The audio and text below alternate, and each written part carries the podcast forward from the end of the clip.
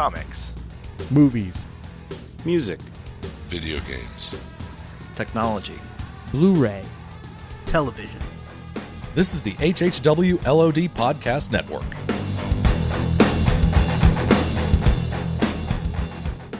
Today's podcast is brought to you by Audible.com. Get a free audiobook download at www.audibletrial.com slash outnowpodcast.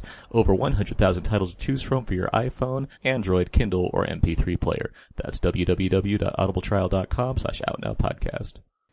Previously on Out Now with Aaron and Abe. Abe, I've got a bad feeling about this podcast. Really? Elaborate, please. Well, it reminds me of this time I had to perform a recording in a location foreign to me. It involved me racing across a room of sleeping people as I made sure to establish an internet connection before getting started. Everything was basically going well despite running out of time, which was great until this Sorry, great big- Aaron. Uh, we're gonna have to cut you the story short as something big is headed our way. Uh, Abe, elaborate? Yeah, I'm working on the exact details and specifics, but it seems to be something big in the form of a massive clutter originating from a destroyed piece of blah blah blah blah blah blah. blah. Abe? Abe? What, what, what do I do now? Hey, what's up? Oh, hey, hey, Jordan. Wanna, wanna host the show with me? Sure. All right, cool. Problem solved. Wait a minute, I forgot my introduction. In, in, introduction. Dun, dun, introduction. Indeed. Thank you very much. Thank you very much, ladies and gentlemen. We are now recording. This is Out Now with Aaron and Abe. I am Aaron, and as always, this is Abe, hello, hello. Out Now is a film podcast. Abe and I discussing new movies weekly. We also bring in a discussion about the latest movie trailers, box office results and predictions, a callback to past films similar to the main film of the week, games, and other fun stuff. This is episode 123, 123. ABC. Thank you. Uh, And we are, t- we are today. Wonder who that is. Today, change that intro to Grumpy Gus. Uh, today we're talking about Gravity, um, the new film from Alfonso Cuarón, starring George Clooney and Sandra Bullock. Highly anticipated, right, Abe? You'd say so. Yeah, I, I'd say so. I'm in a good mood, Abe. Festive. This is what I let you know. I'm in a good mood. I, I'm generally in a good mood. I love doing it. This is my favorite time of the week, doing the podcast with you, and you know whatever Oh. schlubs we get on the Beyond This podcast. Oh. But uh, no, I, I I'm in a very good mood. I've had a very good weekend, and we were going to talk about a film that I think we all kind of mostly liked. So um, we'll see. We'll get there. But joining us to discuss Gravity, we have writer for Forbes. He once guided himself from one side of a 10 foot pool to another with minimal oxygen. Scott Mendelson. Hello. It was hard. I almost died. And writer for Damn Dirty Blog, the man who has never said no to a game of space ping pong, Jordan Kraut. Oh, that's so right. Hello. How are you guys doing? I'm Great. doing well. Space ping pong sounds like fun. Yeah. It, uh, Sounds hard. I'm trying to think when the last time we had a, a Scott Jordan show on, like besides a commentary, because we were doing we did the. Oh, I have a Menons that's Man of Steel, which so depressed me that I, it's like, oh, I can't go on. What else is there to look forward to? we got the entire summer out of the way, in which I wrote an article criticizing the summer of 2013. Now Pretty we got much. Scott Mendelson back on, It's like, ah, I can't, uh, uh, whatever. and of course, But no, of Well, course, pulling his own pulling his own way, we have Jordan as well. Ooh, it's such an honor. Good. Glad to have you. Glad to have both of you. All right, couple announcements here. First off, iTunes reviews and ratings. It helps us out if you guys were like log on iTunes, give us a star rating, write a, maybe a sentence or something. Not that hard. Give us a review. It helps promote the awareness of the show. It helps other people find our show, and it's just an all-around good thing to do. We'd be we're, we're so we get we get we get jumpingly gleeful when that happens. But if you were to do that and like let us know in some way, like facebook.com slash a podcast or twitter.com slash underscore podcast or email us, whatever, we'd enter you into a contest, a raffle. We'd gather all the names from this raffle once we get, you know, a good solid number of reviews. And the winner of that raffle, two winners I'm going to choose, will get we'll die. we'll get yeah, we'll die.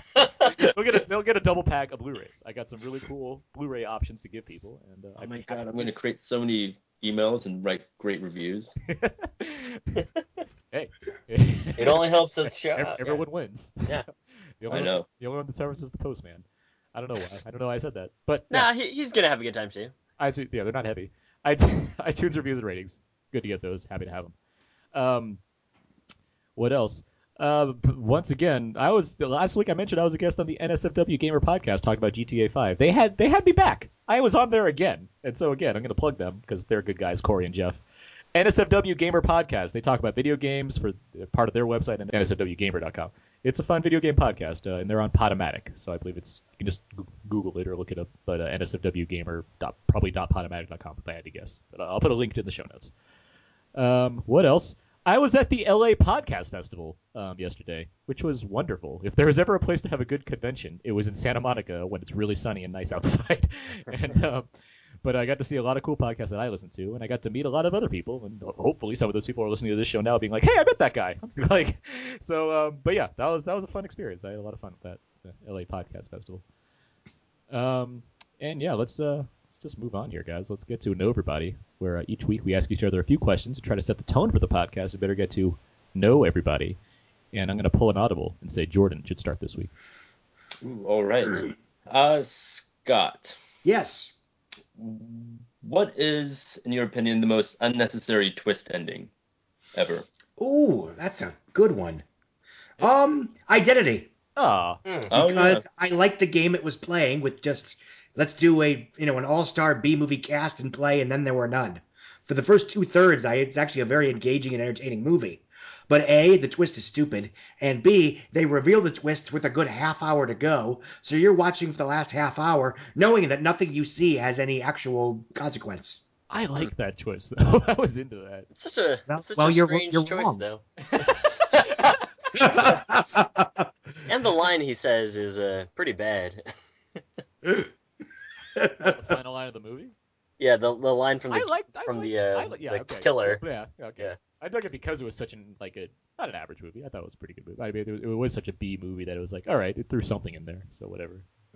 if if I may say, sounding like Dr. Cox, played by John C. McGinley, who is in Identity, you're wrong. Very, very wrong. I love that he was channeling Dustin Hoffman for that performance. That was pretty. Yeah. Pretty spot on. High tension's my answer. I hate that movie. I hate that twist. that I agree with you. Oh, yeah. Yeah. Piranha 3D's Alexander Aja should be ashamed of himself.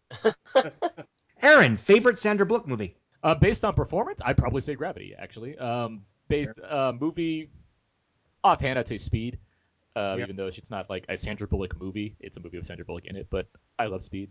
Um, the drug, also the movie. Uh, I was gonna make that joke right there. I beat you to Thanks it. for making it. Yeah, thanks Beat for making it. it for me. I crushed that one. Um, uh, let's see. Uh, anything that has congeniality two in the title, I generally love.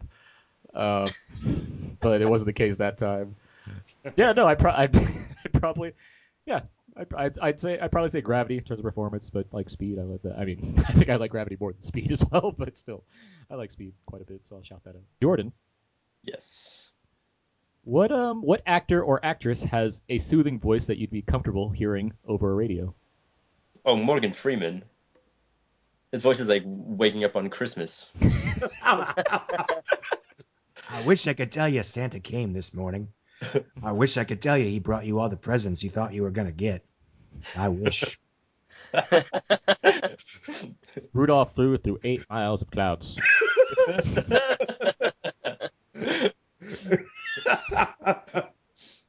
Uh, All right. Cumulonimbus clouds. His red nose lit the way. Dancer and Prancer didn't know what to do. I'm done. yeah, yeah. I, would- I would have to go with John Hurt for that one. Hmm. Oh. Hello. Abe, do you have an answer? Apparently, he's just wildly British. Hello, like that's a John Hurt impression.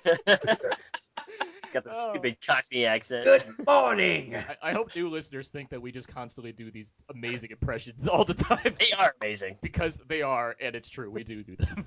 It We is time to get up in the morning and cook your breakfast. I'm sure that sounds better in my head than it does on the podcast. I love No, that scene. I love that scene in Alien when he says that. That's great. Uh, uh, Abe. Yeah. Uh, what film, in your opinion, has never been recognized um, by the film community? Like, what film is underrated, in other words? That's like a legit good film that should deserve it, not just like a guilty pleasure. Either one. Okay. Underrated film. Uh, what's the one where Robin Williams is that weird serial killer and Al Pacino is Jack. Insomnia. Insomnia. exactly. exactly. Patch Adams, Toy. the Jack, director's where- cut. Grows so Boy. old. By the, by the time he's graduating high school, he's already gonna die. Insomnia. Abe. Insomnia. Was that? Uh, that was. I guess that was. It's I don't a- know. It's a it's Chris Nolan. It's a Chris Nolan joint. Probably his weakest. Chris Well, Nolan. I get no. I guess Scott Men, big bad Scott Mendelson over here would say Dark Knight Rises was probably his weakest. No. You're putting words into Scott's mouth, and he doesn't appreciate it. But you should know me by this time enough to know a, a couple possibilities that I would throw out. Underrated movies, yeah. Meet Yeah. the Robinsons, of course. What was that? Meet the Robinsons. Oh, of course, of course.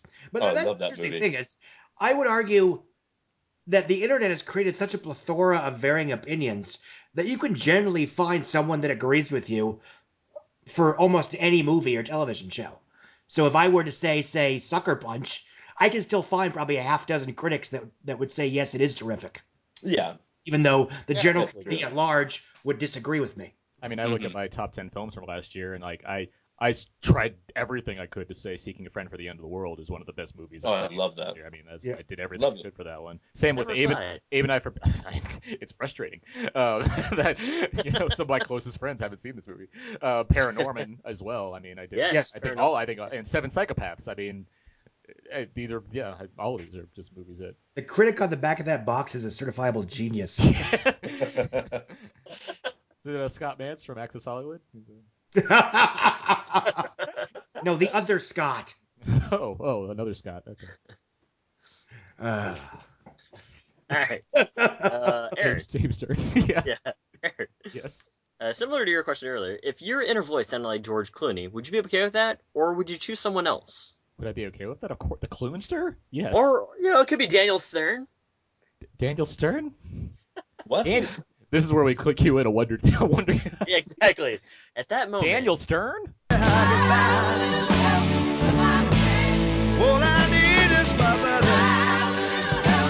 Yeah. My dad just told me something that I thought I'd never forget. That Daniel. St- I don't know. Um, I'm depressed now. no, the clone, the Clunster, Clune bombs. Yeah, I, I mean, he dropping Clune knowledge on me all the time. I love that. Oh my god. I don't know. I'd have to go with with an attractive female voice that can sing to me, like Lea Michele or Ashley Tisdale. I mean, Pre nose job. Pre nose job. Strong- Better airflow, right? Yeah. I love yeah. that Bond. I love that. I love that Bond villain pre nose job. He threw his hat around. um, I mean, no. If, if George Clooney was the one thrown at me first, and then I had like other, I'd be like, well, all right, no, I'm good with this d- defeat the default option. If that's great, then Ah, yeah. I should I should have pitted him against someone. Well, you can't now. So Damn there. it. Um, Scott, yes. because you probably have the most life experience of all of the three of us. Have you ever been stranded somewhere with little idea as to how to get yourself out of a situ- of that situation? Uh, the closest thing I could think of is I was driving home from a friend's house that lived, you know, about 40 minutes away with expressway, blah, blah, blah. It was late at night, and this this was back when I would write down directions by hand off of Yahoo Maps. Boom. Oh, yeah. And the way to get back was different enough than the way to get there because the street was that that street had a missing street sign. So it's like midnight and my this was back when cell phones had a very limited number of minutes. I'm out of cell phone minutes. So the only reason I got home is I happened to stumble upon a gas station and ask for directions that happened to be open at like stupid o'clock. That was probably the closest to the you know stranded without a life raft type situation. I actually had two questions, but I forgot the second one. I actually did come kind of prepared this time, but the second question was so mediocre that I've already forgotten it. Frequent guest of the show, Scott I- I everyone. believe you, Scott. Never, who generally never remembers the, the darn questions. Um. Oh, okay. I, I remember. Okay, uh, Abe. Yeah. Um, presuming that you would be rescued, relatively unharmed, would you rather be lost for a day at the bottom of the sea or in outer space? Outer space, bottom of the sea. I'm not really sure. Uh, you know what might come by. He has I've, I've seen Finding. Nemo. There's some weird stuff at the bottom of the sea, including talking fish. Well, you're getting Yes. res- you're getting rescued, and you're gonna be safe. Like Scott's telling you, you survive. Yes. Oh yeah, yeah, of course, yeah, yeah. But I mean, you know, bottom of the sea. Come on, I mean, there's so much pressure, so many atmospheres. It's it's Hey, kind of have, have you seen the core? I love that movie. There's a movie that didn't get the critical respect it deserved. True. I'm sorry. It's a disaster movie for art house nerds. It's like, of course we're gonna get Stanley Tucci and Delroy Lindo in this movie. Why not? Delroy Lindo. But anyway, uh, Who wants to name another movie that both Delroy Lindo and Stanley Tucci are in? Um, Because I can do it. The Imposters. is he in? Is is Stanley Tucci in Get Shorty? Nope. A Life Less Ordinary. Oh. That was the oh, second yes. Oh, you are correct. Danny Boyle classic. Yeah. some my say it's second some say it's his guess. second best film. No one says that. That's No not one true. That's a film I haven't given a second thought to in 15 years. I own it on DVD. You're the you're the one. I'm the one. You're looking at it right now. Yeah, I, I was writing my Criterion submission letter right now. on the podcast. Is that everybody? Or did Abe, have, did Abe, did you have a second question? Did you Yeah, who has? I can ask it to everybody. Uh, what is one thing that you could not live without if you had to travel into space for about six months? My spacesuit. Very true. That, that's going to be a given, though. They don't want. They don't want to. You know, to I- your body on reentry. I'd probably say a frisbee. I- A frisbee. Okay. I, I, I generally have a frisbee everywhere I go. Um, so why not take one into space? That just seems like yeah. um, Maybe put like a game or something on the back of it, like so I can have something to It's a crossword puzzle. Yeah, just like a tearaway crossword puzzle. I mean, uh, aside from the obvious, a way to communicate with my wife and kids, yeah, because blah blah blah. you Boy. know, blah blah blah. but yeah, you know, uh, oh, frankly, a tablet that actually would work for six months. Entertainment. You know, space is awesome, but at the end of the day, it's you're eventually gonna get tired of staring out into black nothing. Yeah, I was I was discounting all those because like yeah, they'll be on like the ship or something. Yeah. I'll have great Uh, reception up there. Okay, fine, a Foreman grill. Oh, there you go. Yeah, can't live without like that. that. That's good. That was a good. Knocks Answer. up the fat. Yes, Probably divide it up. You a take the fat tray and throw it in outer space. And I'd love to see. I'd love to see what fat looks like in zero G. That's what I'm hoping has happens in the Fight Club sequel. Still fighting. It just burns through the atmosphere and makes Chicago taste delicious. Yeah. so specifically Chicago. they have a lot of hot dogs there. I love this movie All right. podcast. Cloudy of the chance of George Foreman grill grease. All right. I think I'd say uh, the movie Gravity. I'd want there you go. with me. Just to watch it. Yeah. Yeah. Cool. Well, it probably would be a better space movie than you know for morale than you know Event Horizon. Right. but everyone does love Laurence Fishburne. Yeah. I love Larry. Um, okay, I think that's how we play Know Everybody. I'm pretty sure. I, I think I know Jordan a little bit better, at least. A little Um, bit. A little bit. A little bit. Uh, let's go on to Out Now Quickies. Tim? Each week at Out Now, we talk about one main movie of the week, but we always have other movies that we see during the week, so we have a little segment called Out Now Quickies. Tim? Crush that one. Woo! Yeah. Woo! Uh, one of these are Three, gonna take all. one, We, we should we should take all those and put them in slow motion and see how. No, how it's so fast. Wow. It just burns the audience's ears. Sweet God out. Okay. Abe, have you seen any other movies this week? I was gonna watch uh, Stories You Tell, but I didn't get a chance to see it yet. So you you have the means No, I to do it. haven't. Yeah, You have the means to do it. sadly. Yes, It, yeah, It's awesome. I have the means to do it. Yes. Jordan, how about you? I watched uh, Enough Said last Oh. night. Oh yeah, I want to see that still. Yeah. Yeah. Uh, it's it's good. It's really good. It's fun. It's light and has a few essences of life to think about. Uh, it I, I I I enjoyed it. Scott. Um, I saw Machete Kills last night, Ooh. and without going into too many details, I had the same problem with it that I did with the Expendables 2, in that it's you know it's it's more violent, it's more quote unquote exciting, it's the jokes are broader, but it's also really doesn't try to be a real movie at all. The first Machete, say what you will, it was a real film with perhaps simplistically something to say about the immigration debate. I mean, it wasn't particularly profound, but it was a piece of political propaganda, and I appreciated that. Uh, this, you know, what's worse is not only does it really have nothing to say, but it it keeps threatening to have something to say. You know, without going to details, the plot of one of the villains is basically to get revenge on America for ignoring the Mexican drug war and the the horrors that have you know been unleashed in Mexico because of that. That's interesting. There that that would be rife. You know, that's a movie right there, but the movie really doesn't deal with that at all. Um, it's just sort of topical seasoning, which annoys me. Say Um, say say someone has nothing but venomous spite for Mel Gibson. Wh- wh- As a setup, um, Fair enough. would you say that there is just enough of him where it wouldn't make too much of a difference to enjoy the rest of the movie? Um, Does he have more than Steven Seagal does in the first film? eh, about the same. Okay. I mean, I, I, I, let me put it this way: his scenes are, you know, he doesn't dominate the picture in any way, shape, or form. Good to know. Okay. How's Um, I'll, I'll just see the movie at this point. Yeah, I don't yeah. want to ask any more questions. um, but no, it's it's whatever. And I saw it was two weeks ago, but I did see Twelve Years a Slave, Oh, which Oh, is every bit as good as you've heard. yeah. seems It's Good to know. awesome. Um, I really think, without you know spoiling the Gravity review, that the Oscar race is going to come down to Twelve Years a Slave versus Gravity, with the spoiler being some up with people feel good movie that the stereotypical Academy member says, well, that's not depressing, so I'm going to vote for you know Saving Mr. Banks instead. Madea's Um, Family Christmas. I mean, gravity, Exactly. Gravity and uh, Twelve Years a Slave are so similar. I hope they don't split the vote. yeah. um, but no, it's it's it's a horrific picture. It's one of the best films of the year. It has a lot. It has a lot more subtext other than just here's what slavery was like. I'm a Cool. fan of Steve McQueen, so Yes, looking forward to that. uh, he was awesome in Bullet. Yeah, Yeah. he's really Great turned himself. skills. He's really turned himself around. Yes. Yeah, I know. From Uh, beyond the grave. yeah, he was a big uh, supporter of Martin Luther King too. That's why he's black now. Is that too far? Yeah. Is that... Uh, Uh, okay. Uh, I- yeah, I- I, I think that's it. I've seen a few movies this week.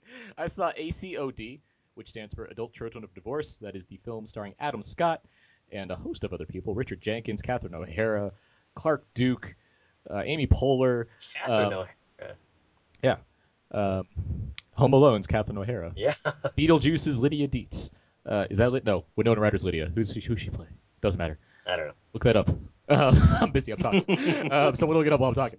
Um, uh, this is a comedy though uh, about adult children of divorce, um, and I I enjoyed it. I it wasn't like laugh a minute funny, but uh, and it's not even a film that as a, as an adult person of divorce, I, I wouldn't say that I could like solely relate to everything that happened in the movie, but I did think it had a, a level of wit there beyond just kind of the broad jokes, and it does have a lot of broad humor. But I, I thought it was I thought it was good. Um, I thought the cast was quite well used, and uh, Richard Jenkins in particular is slowly becoming one of my favorite comedic actors. the talented Richard What is he never good? He's never not. He's never not funny. That's where if he's if if the if the role Sure. requires him to be funny, he can be really funny. Is he terminally ill in this movie again? No, he's not. Okay, good. It's not like um, Step Brothers. Step Brothers, uh, dear dear John, um, friends with benefits. okay, moving on. I saw Runner Runner. Um, Why?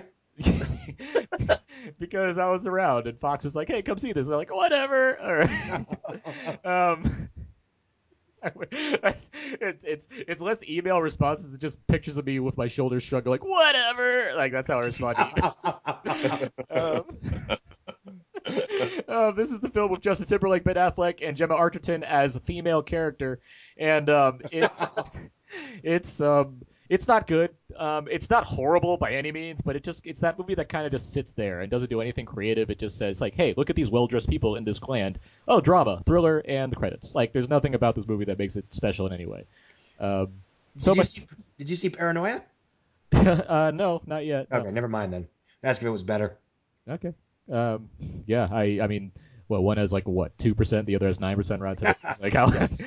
um, so yeah, yeah. No, Runner. I mean, I I don't think it's being unfairly piled on just because it has nothing to offer you. I mean, Ben Affleck's good actually. It's just it feel, and I think we described this before. I think it just feels like one of those movies Ben Affleck would have signed up for during his like 2000 to 2003 run of like choosing everything, except he would he would have played the Justin Timberlake role. Uh, but yeah, no, it's yeah, it's just forgettable. I also saw Delivery Man. Um, this is the film with Vince. Oh. This is the film with Vince Vaughn that's coming out in Thanksgiving um, around that time. They screened it really early for some reason, maybe to build word of mouth. Um, it involves him as a kind of you know a Vince Vaughn type, like hey, I'm like a fun guy but not responsible, and he um, donated a lot of sperm years ago. And that company uses sperm about 600 times, and he ends up having about 500 children around the around the country. Um, and he's told of this which is like, hey, I have 500 kids now. What do I do about that? And I mean, they play it. It's very much a comedy drama, and the film works best when it plays its dramatic beats. I will say that. This thing, this Thanksgiving, Vince Vaughn plus sperm equals hilarity or something. I don't know. Is Chris Pratt all right in it? Chris Pratt's very good at it. Chris Pratt. Chris Pratt is in it. Um, Cobie Smulders is in there playing female character. Um, it's, I, it's not. I mean, it's not just me. It's what the movie is. Like, it's, Yeah. I, I, I, Understand. I, I'd, lo- I'd love not to. I'd love to not make fun of actresses in these kind of movies, but I mean, if the movie's not going to give you much, then that's all I have to. Look. Well, that is one thing I will say about Machete. Even though arguably every female character is heavily sexualized and or treated like disposable meat, there's a ton of female characters in Machete Kills. And that goes credit to Robert. I mean, we'll talk about Yeah. kills and stuff like that, but I think I think Robert Rodriguez knows how to knows how to play genres and utilize Yes. his characters of all genders and races, um, and creeds and colors, Yes. shapes. So I mean, it's definitely it's quantity over quality, but I appreciated the quantity. And uh, yeah, that's going to do it for my quickies. DM? Come out now. Not sure if that's uh, a TM worthy one, but uh, yeah. you, you were on it though. You were there. You were there for back me up. I wasn't sure if you were exiting the. It's like, is that a, is that a rubber bullet or a real one? I don't know. I'll jump in front of him anyway. yeah, yeah. You know, let me let me Brandon Lee it. It's just like that deadly example.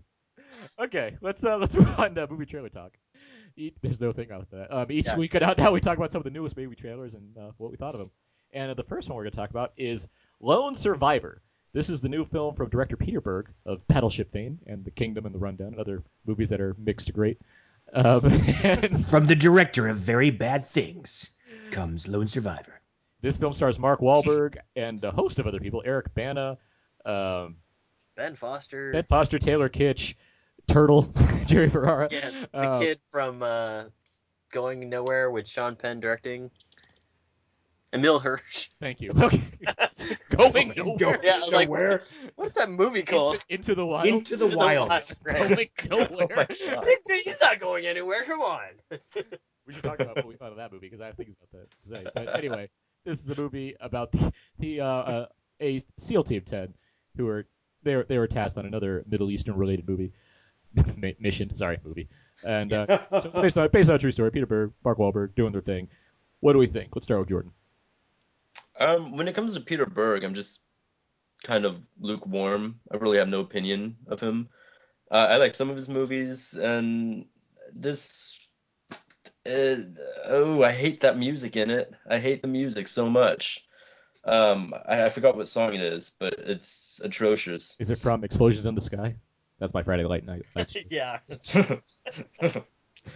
Um, uh, I like the cast. I l- can't go wrong with uh, the Bana and and Psycho Ben Foster and uh, yeah, Emile Hirsch. Also, uh, let's be honest, I'm gonna see it. I'm gonna watch it, but I'm I'm not like counting down the days. Scott.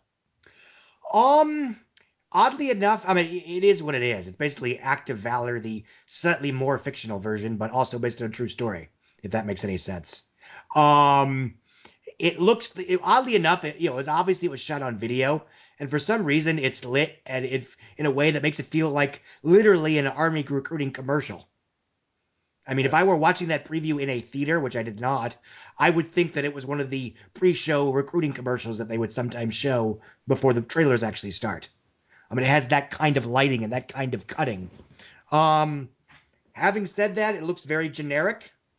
It doesn't, you know, I like. I'm, I'm the guy that loves Hancock, so and the Rundown and Friday Night Lights. I despise Battleship as much as everybody else, but even that has some just weird, quirky stuff that I, you know, the third the third act with the veterans coming back to save the day was kind of cool. That happened. And yeah, oh, but you know, having said that, this this this feels like a very generic picture. Um, obviously the cast is interesting, and again, I like Peter Berg, but if not for him behind the camera, I would have zero interest in this film and zero presumption that it would be any good at all. So, don't care. I guess if the reviews are decent, I'll see it. But, eh. Abe.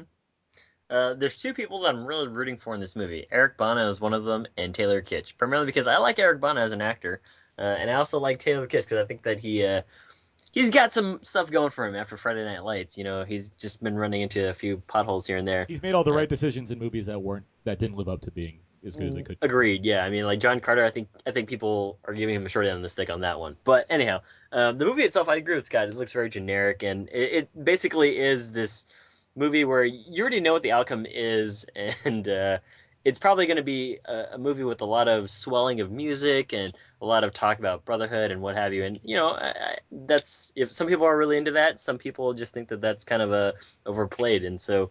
Um, I'm pretty sure that it's it, it looks like it's well made. Uh, it, there's no it doesn't really look like it's you know super cheap, uh, but on the whole, I'm not super excited to see it or for it to come out. Primarily just because uh, it's going to be a, a movie where again you can probably figure out what's going to happen, and also you can basically write it out yourself in less than ten pages. Um, honestly, I like Peter Berg. I don't like Battleship. I don't like Very Bad Things, but I like everything else he's done. Um, and it's the kind of movie where it's like I, I get it. I get what it's trying to be. For whatever reason, has an Oscar qualifying run, so I guess someone's expecting something from this. But regardless, I like this cast, the the dude cast that it has. Um, um, and I mean it. If it, if it works, it works. I'm gonna go. I'm gonna see it because I want to, not just because of obligation. Um, I, I can't say that I'm. I think it's gonna be amazing, but I mean, I, I, have enough faith in the people involved that I at least expect myself to have a, a, a decent time with it. So.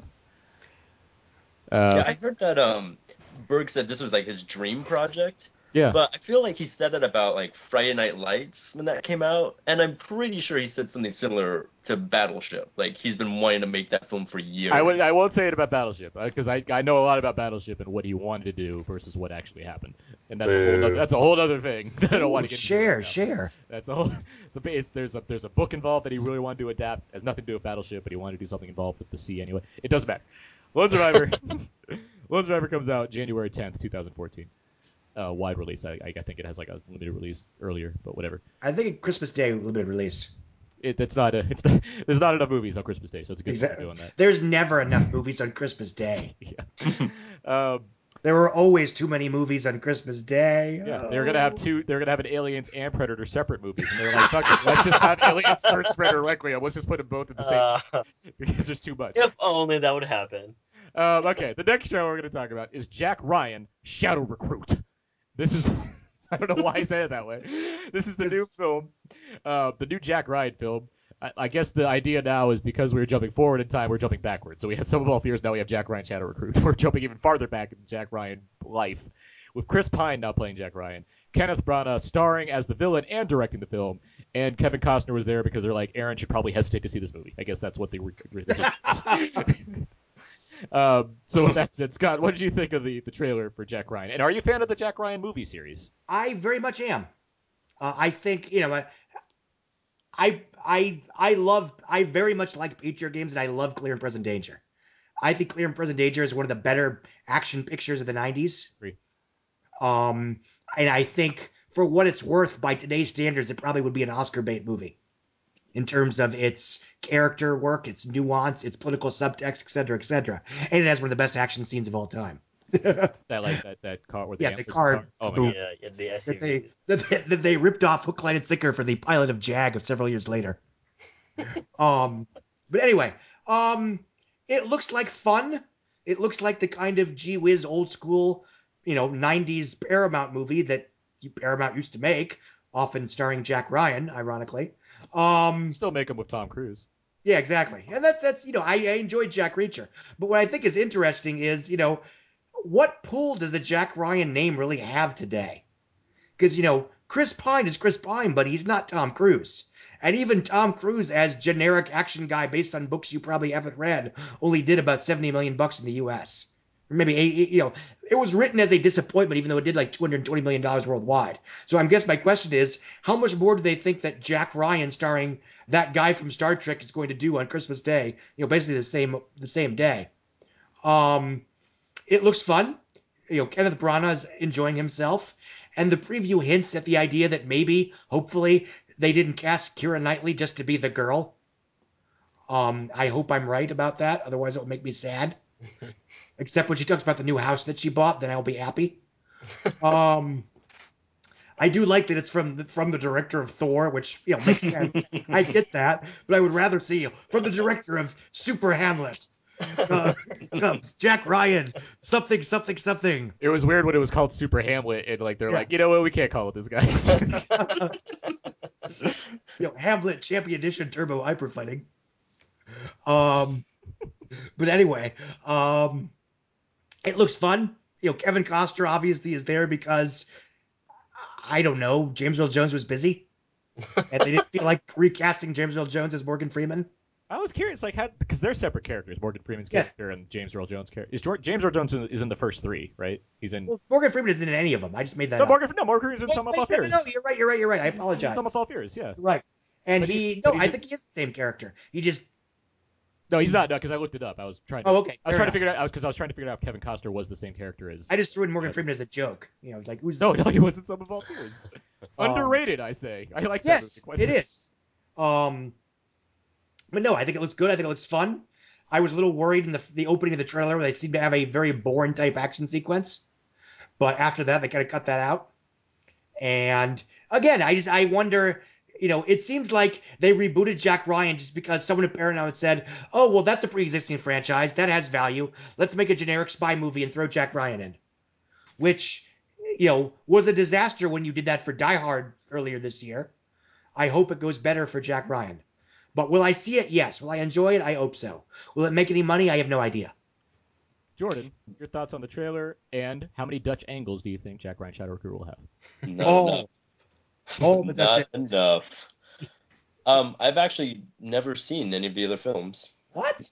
Yeah, not I'm not because I'm trying to boycott them or anything. I've just never gotten around to them. I've always wanted to. I've al when Sum of All Fears came out, that was on my list. I just never got around to it. And this looks enjoyable, and uh, hopefully I see it. Well, this gives me a reason now to go back and rent all those films and have a, a Jack Ryan marathon. Uh, Jack You it know- off. Oh, Uh, oh, hi-oh. edit, edit. Um, Thanks. Thanks, Ed. I, I love uh, Kenneth Branagh's accent in this. I like that he doesn't use any articles in his sentences. Every time he spoke, I, I was just grinning, and I will pay ten dollars to have that that same pleasure for two hours, two plus hours. I assume it's gonna be two plus hours, right? Yeah, it has to be. Everyone is. Yeah. yes. Um. So yeah. When wait, when does it come out again? Christmas Day. Uh, I'm probably not gonna see it. I got better things to do. Go stand in line for my PS4. A- Abe. Um, it looks very action heavy in the trailer, and uh, I- I hope Are that you the, are you a fan of the uh, Jack Ryan movies? the Jack Ryan series. I've only seen like Clear or is it Clear and Present Danger? That's the one Yes. with Willem Dafoe. And, That's the uh, drug war and- one. drug war. And one. with uh, with like, the awesome shootout, right? Pa- yeah, Patriot Yeah. Games is the one where Sean Bean dies. No, For, for the first Oh my time. God. Why anyone else but Sean Bean? that, uh, that was my introduction to Sean Bean. I had never seen him in anything before that. Um, Uh, but yeah, the trailer looks uh, very action heavy, and I hope that there's substance with it. And uh, there's some weird intrigue, and I'm not a huge fan of Keira Knightley, so when she came into the screen, I was like, man, now I'm hesitate to see this movie. So yeah, I like I like to hear you say that in a theater, man. Like as the movie was going on, it's like I was. I, that's, my, that's my Terrence Howard impersonation. oh, this is a joke heavy podcast, guys. God. Very much tied to movies. I like it. Um, I will say that Keira Knightley did bug me a little bit because I was like, why is she doing an American accent? Why would you use Yes. someone this this British that everyone knows is this British to play an American person? but um, aside from that, I I wouldn't say I'm like a huge fan of the Jack Ryan series. By the way, R.I.P. to uh, Tom Clancy who passed away this past week. Um, it's quite quite sad. He, he seems to seem to be a well, like a well known author that you know it's kind of like and he died you know at 66, not very old. Uh, Yay, says Paramount's marketing department. I know, right? That's the other sports part about it. Um, but uh, yeah, I I'm like an okay fan of it. I, I like Claire President Danger a lot. I'm not a big fan of Patriot games, but um, I know. Well, I I mean, I don't hate it, but it's like it's No, at the bottom because I, like Yeah. uh, Red October is pretty awesome. Um, and Sum of All Fears, I really think the movie's underrated. I think Liev Schreiber in that movie as John Clark is amazing. yes, but, uh, yes. I, I where's that series? Where's the John Clark spinoff with Liev Schreiber? I'd watch the hell out of that. But uh, Jack Ryan Shadow is this an IMAX by the way? Do you know, Scott? Not that I've heard, because I'm Okay. pretty sure The Hobbit will still be in IMAX. Okay. Well, this is because this is my thought on it. Like, I just I was generally impressed by the movie, and I say that knowing that Kevin Costner has a large role in it. I, I- but I but I was watching the trailer. I was like, wow, like Kenneth Branagh really like put forth like a big like he put up a, his Mission Impossible movie here. Like that's what I'm looking at. Like I can't, it's hard to say a Jack Ryan movie because I haven't seen one of those in like over ten years. But I have seen Mission Impossible movies in the past ten years, two of them, and like they look like big movies that you'd see in a big IMAX screen, like Mission Impossible Four. So I was like, is this an IMAX movie? Because that was the impression I got. So I was I was excited by just kind of the scope of this movie. Will it be something like fresh and original? I don't know, um, but I, I, I liked what I saw, and I, I was impressed. I was more impressed than I thought it would be by this trailer, mainly because I haven't heard anything about this movie. Like I don't think anyone knew anything about this until this week. Like we just we knew there was a Jack Ryan movie. We saw Chris Pine on like a motorcycle in some still shot from like three years ago, and now we finally have a trailer. so. Um, yeah, so Jack Ryan Shadow Recruit opens December 25th. So yeah, right after you open your presents, get yourself uh, I don't know where to go with that sentence. So I'm just gonna Glass stop of it. eggnog. a glass of eggnog. Find yourself go some watch Madea clear and Family present Christmas. danger. If you got yourself a nice hat for Chris Pine because he has a big forehead to cover it up, go give it to him and see this movie. That's all I got.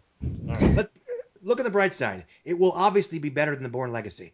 I hope so. I hope so. I hope so. Really. I was, I was burned once, much like the spies in the Bourne series. Wah, wah. Speaking of obviously British actresses doing American accents, yeah. Rachel Weisz pulls it off though. She's done it more. Like I haven't seen. I've, true, I, true, I, true. I haven't seen Karen Knightley do that before, so that was what I was like, what really? Um, okay, let's move on. Let's get to our film main review, the big one, guys. Runner, runner. Yes. Here we go. Insanity. Let's do it now. Let's get to our main review for Gravity. Explorer's been hit.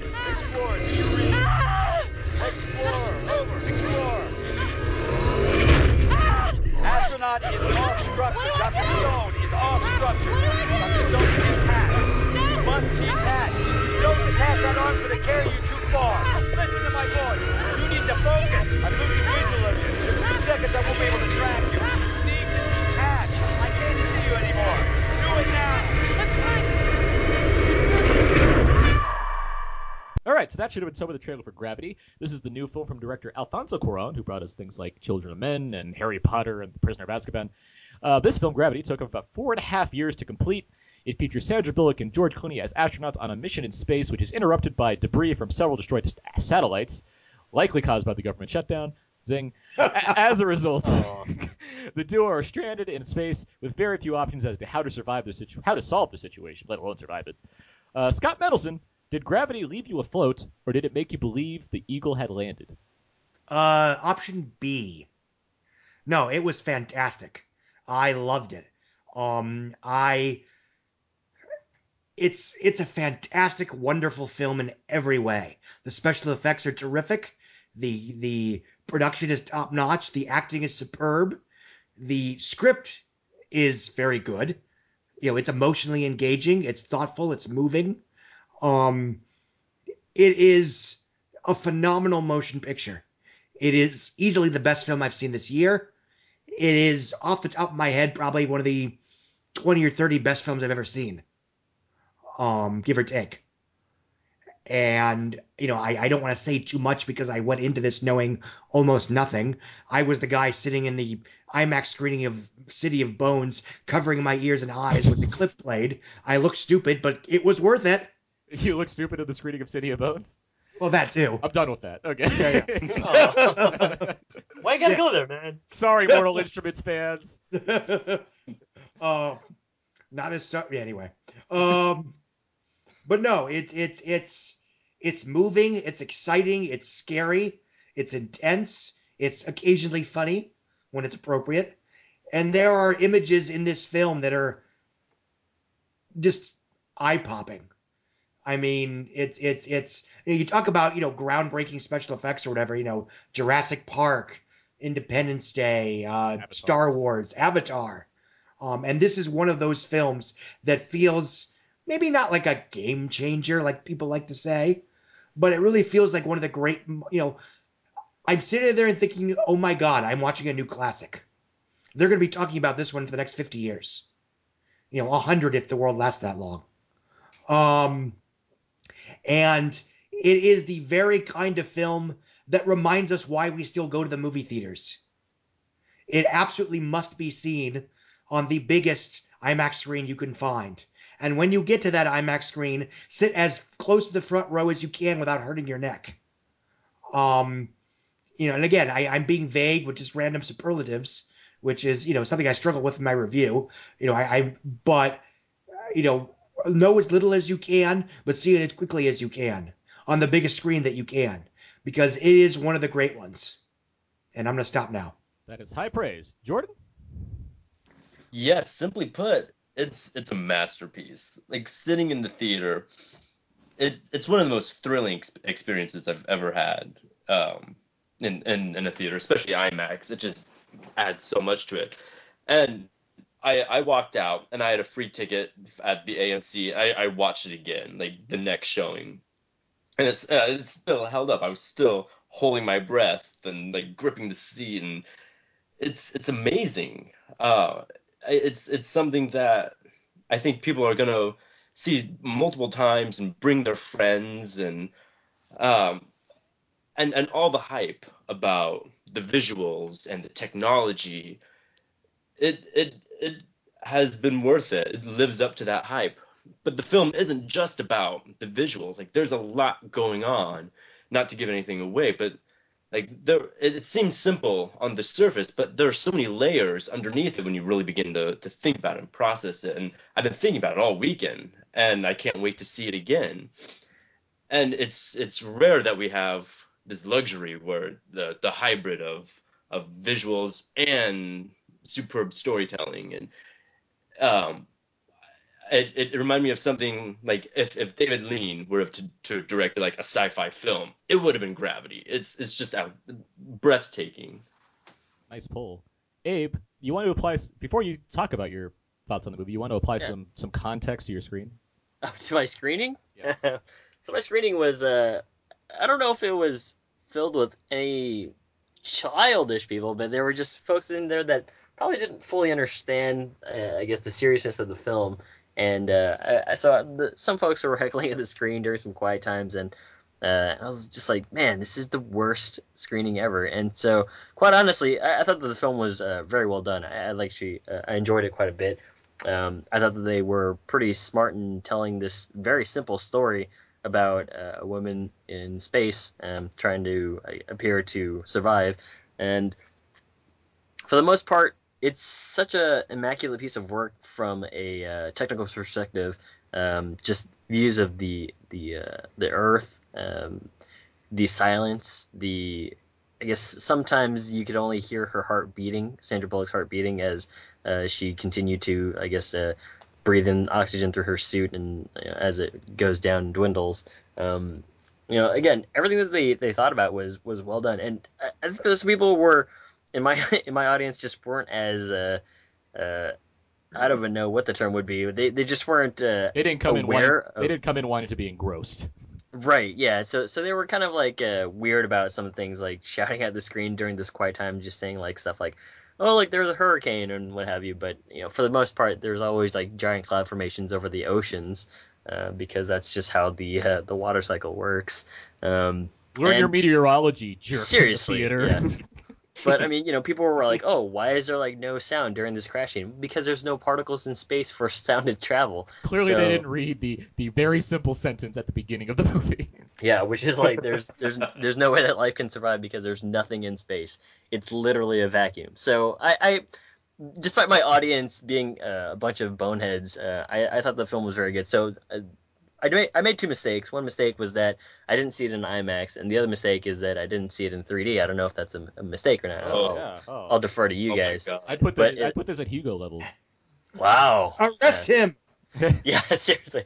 So I, I definitely want to check it out uh, in a in a true IMAX screen probably this week. Um, but for the most part, yeah, I, I liked everything about the film, especially um, uh, George Clooney too. I mean, but the only thing I didn't really like was the score. How sometimes the score was used to to rise to these emotional levels at certain points. But for the most part, it's a very simple story, but it's done very very well. And Alfonso Cuarón, I mean, that guy is amazing. He did Children of Men. He did my favorite Harry Potter movie, um, Prisoner of Azkaban, and Um, certainly, like I cannot wait to see more things from him. But for the most part, I'm I, I peeked ahead, Aaron. I peeked ahead and I, I checked out the box office, and I'm glad that it did uh, so well. Yeah, we'll we'll make fun of you for that later.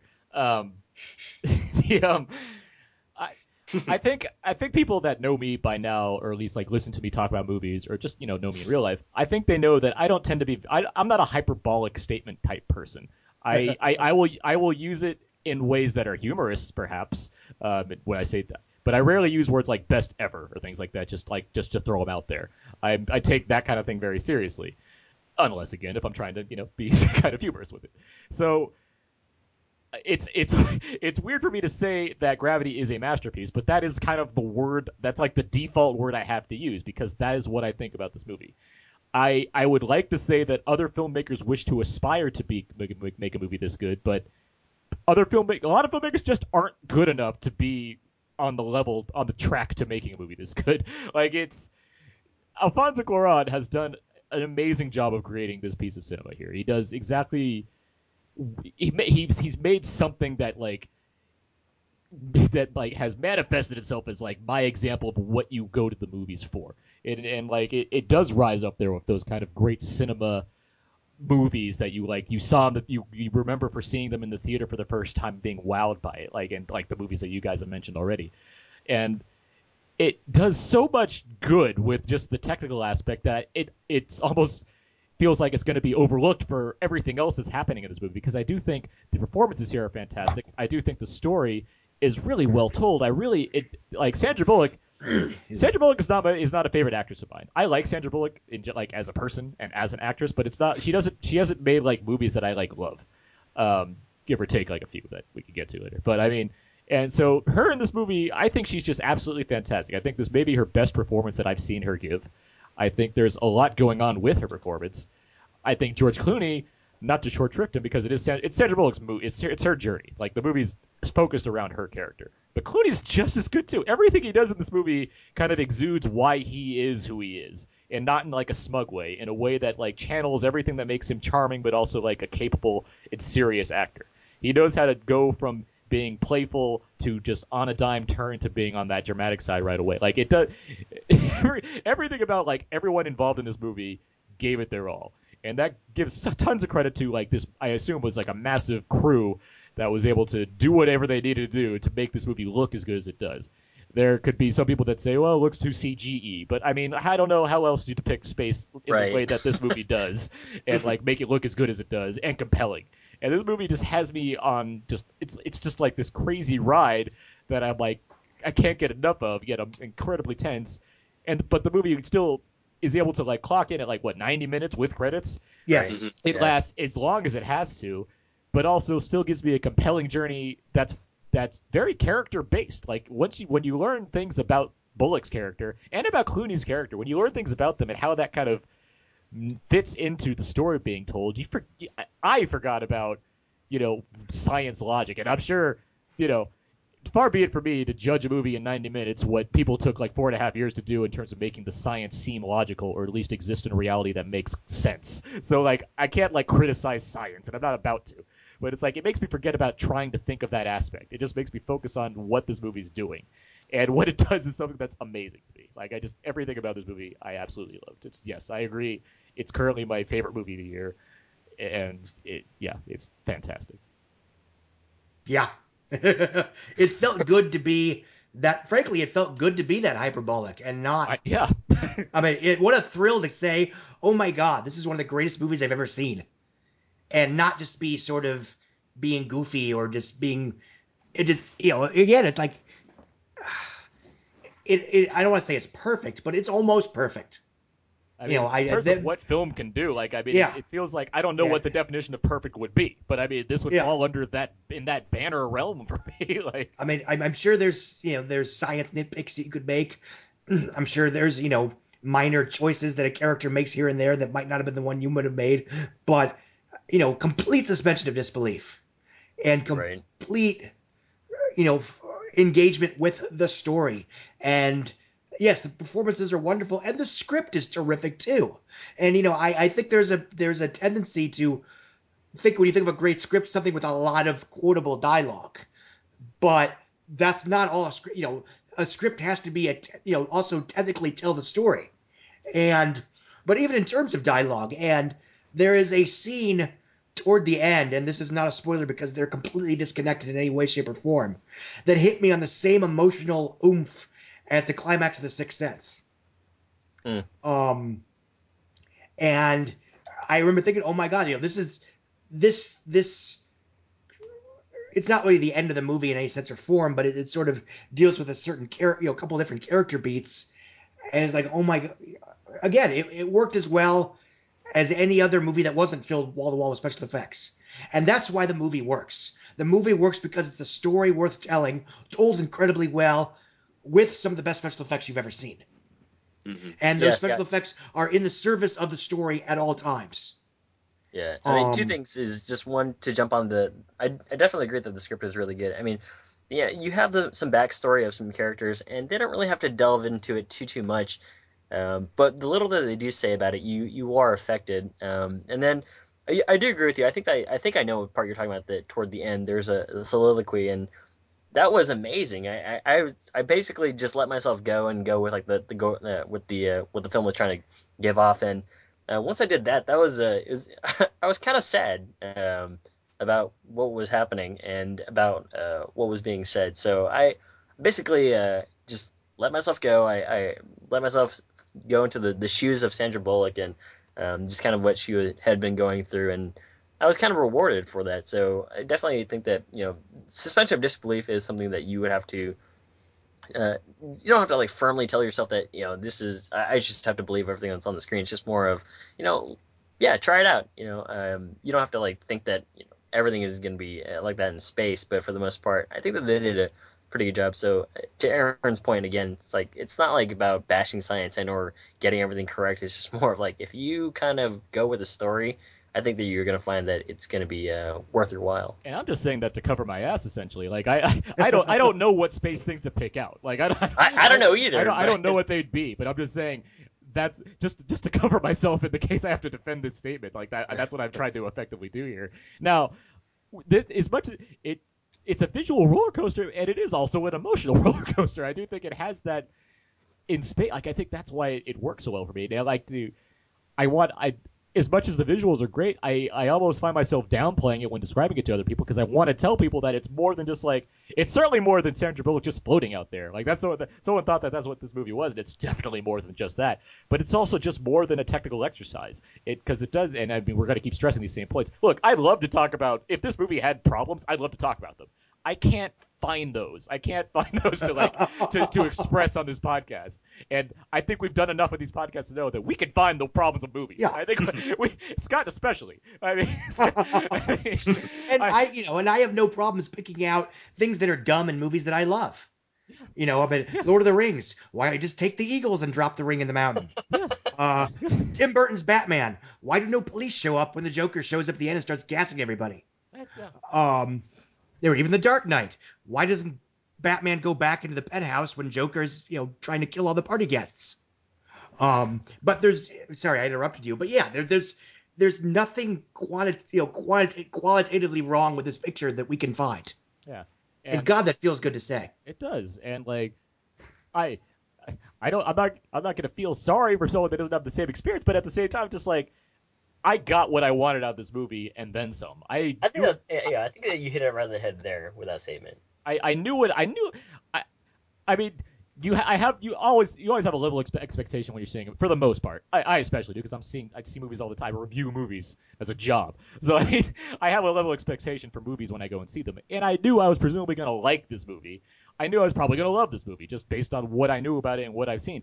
But this movie just delivers even more than that, and it's because because of how effective Bullock and Clooney are in this movie. That is what it really comes down to for me. Like, is I love the technical aspect of this movie, but I was I found myself so invested in these characters in a movie that is only 90 minutes long and doesn't have the requisite like set up why they're going into space, give us their family or whatever, let us see the launch. Let us see her be a rookie and fail a couple times in the lo- in the crash test thing or whatever, and then find her footing and again like Clooney being the stern vet. Like you know, you get all there's like all that side plot. That's like I'm describing the plot of like Space Cowboys. yeah, But, yeah, I uh, was like, describing Armageddon here with Ben Affleck and Bruce Willis. like yeah, it's easier to train astronauts to it's easier to train drillers to be astronauts than drill, astronauts to be drillers. Um, like there, that's a that, that's not necessarily a lesser movie, but that's another kind of movie. This movie just puts you, you know, it puts you right in the mission already, and then crazy stuff happens, and you watch people carry it out, and somehow this movie is able to put me into like into like the perspective of Bullock's character and Clooney as well in parts, and like let me get their life in the in this in the however many you know hours that this movie takes place in. Uh, yeah, and one of the things I think is is most effective about it is what it doesn't do. In that, I am so glad that we don't get like Earth flashbacks to relevant portions of their backstory Yeah. just to add the film out. You know, Mhm. eh, you know, without going to details, the film takes place entirely in space. It's Right. not quite real time, but it's pretty close. Um, Maybe like three scenes that have a time cut, which makes sense. Yeah. just because you yeah, yeah, yeah. I mean, sit too long in one place um, just because. you know, it starts as a "You Are There." I mean, the, the opening scene is like a 17 minutes. yeah. Uh, yeah, that's one of the things I love not- about this film. We, we haven't is- talked about this. We haven't talked about Yeah. the fact that these takes are super long. Yeah. Um, I mean, you know, it's it's it's these are you know, M Night Shyamalan would probably make me you know, cry over this how long these takes are. Um, Orson Um, Welles would just be like, "What the hell?" yeah, exactly. You know, Brian De Palma's like, I couldn't do that in space. I tried with Mission to Mars, which I like more than most people, but moving on. Um, but no, I mean, the, the, the, the it starts, you know, it puts you right in the feet of its main characters and never lets you leave ever. Yeah. And that's Right. incredibly effective. And they even give Um, you like the first person perspective as well, like in the Yes. suit, and that that's very. If you've ever gone bungee jumping, you'd know the feeling of of having that that bungee and then going back up and then coming back down. Basically, you're not in control of anything, and uh, that's uh that's very much what this felt like. And uh, again, like I, I do agree that the technical aspects are very good, especially when she's spinning in space.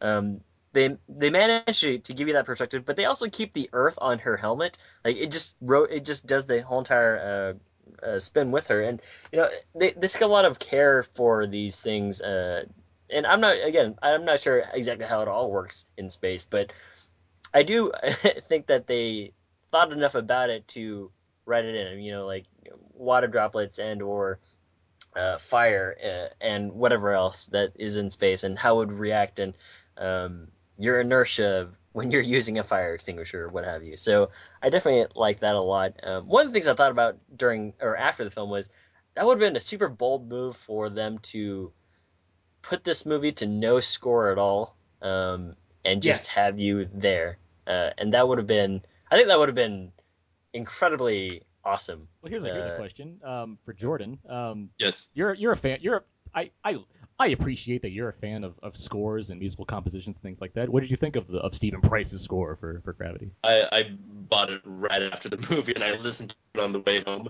and I had so many panic attacks. uh, no, it's it's one of the best of the year actually, and I really hope it's nominated for an Oscar. Um, one thing I loved about the movie, out of many, um, I love that the characters were in awe of the Earth at the beginning. Like they were were were just as overwhelmed as the audience seeing this image from space. I think that's a sensation that we don't really see anymore on screen. Uh, and this is a completely different movie, but I was thinking of like Transformers, like the first one. No one really seems to be like shocked that there are big giant monsters in front of them. And you look at like Jurassic Park, and yeah, there's that moment at the beginning where Dr. Grant and uh, uh, Dr. Oh, I forgot her name, but they look at the dinosaurs and their their their breath has been taken away, like they're speechless. And I love that that's the same feeling we get in Gravity, and it's been so long since since that's happened in a, in a film. I, I completely agree with you there. There and and this is a movie that's you know for all intents and purposes real. Like it's not presenting you with Mhm. anything foreign or anything Right, alien, aside right, from the fact that like you haven't been in the situation yourself.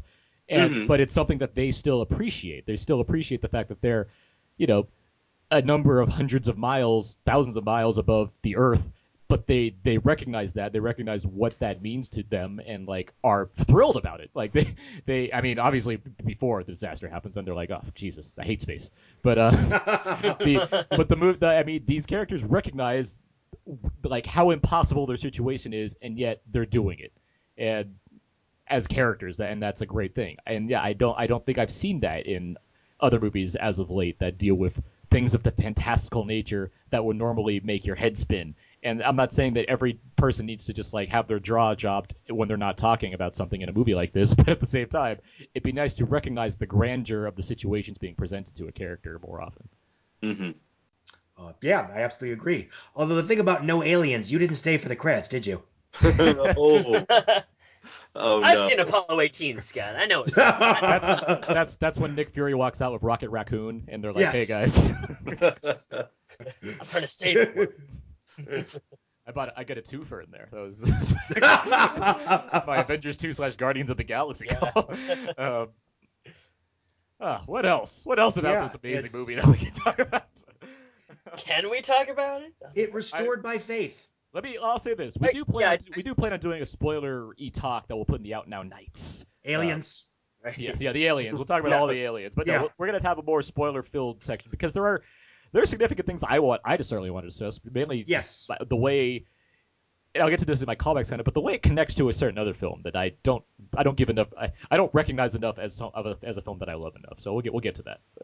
But uh, uh, Scott, to your point, yeah, I do agree that this is basically an, a, a film for adults. If you're serious enough to take it that way, then again, you're immensely gonna uh, you're gonna enjoy it immensely. And I unfortunately just had the the audience that was, you know, I don't know, they weren't they weren't high schoolers and they weren't, uh, you know, a bunch of dumb idiots, but they just. I I don't think they appreciated the grandeur of this film, which is So- sad. But I'll say I had I had a, I had a family sitting behind me. They loved it. They and I was so happy for them. Just like I'm so happy for the world for what they did with this movie this weekend, which we'll get to as well. But I, Are I we was- allowed by to- Visa are we now. allowed- But I- are I we do allowed to swear? not no. But Oh. I, I do think we swear all you want. I, but I have to edit it. But um, Yes. I, I I'll say that the the movie it's I mean it's only 90 minutes, which is good for like that kind of audience. But I think it has enough visual flourish where it does kind of work for. enough. I mean, it's certainly dealing with like Life of Pi. Like Life of Pi is longer, a little heavier for sure. But I mean, it there's enough visual flourish in these kind of you know isolated movies that do kind of work for like younger audience as well in terms of what they're seeing on screen, even if they can't comprehend some of the other dramatic or subtle or subtext that's going on. Mhm. That's my thought. I don't know. We, we, we have we have different air in Orange County. So. I, I will say this to, to, to, to when I first saw WALL-E, feel five years ago, Mhm. it was in a terrible, terrible audience, and it absolutely affected my opinion of the movie. See it again if you get a chance. Yeah, 'Cause I did eventually see WALL-E. Some actually it was on. It was back when I used to QC DVDs. Long story, but and it really did improve when I saw it without the distraction. I basically wanted to, to watch the. I was talking to my friend after, and I was like, "Dude, we should have just watched that movie like by ourselves in that theater Yes. alone because everyone else is too dumb for this movie." Yes. I, I was expecting to do that when I saw it again today, this morning, but no, my, my IMAX was packed at a, on an 11:30 Sunday show. All right, let's Yeah. we can Right. talk. We, we've been doing this. We're, we're just talking in like how amazing this is. So let's get to our rating. Uh, thanks for people sticking with it. It was like, oh, these guys just love a movie, but that's boring. Like, sorry. um, uh, we have fun stuff coming up, guys. Games. Um, Wah, wah, wah. um, and paid feedback. Uh, okay. Uh, each week out now there and we try to rate movies based on when you should go and see them. I have a scale that goes from IMAX to theater, and I'll stop right there because I don't think there's going to be a lower rating. Cell this week. Cell phone. on a plane. Jordan, In the, rating. in the rain. Um, IMAX 3D, like especially like, well, okay, okay, both of them, but the 3D, like I'm not a big fan of 3D, but it's almost a character in this film. You've got to see it in 3D. Scott. Yes, IMAX 3D, the biggest one you can find. The 3D is wonderful. It is integral without really drawing attention to itself.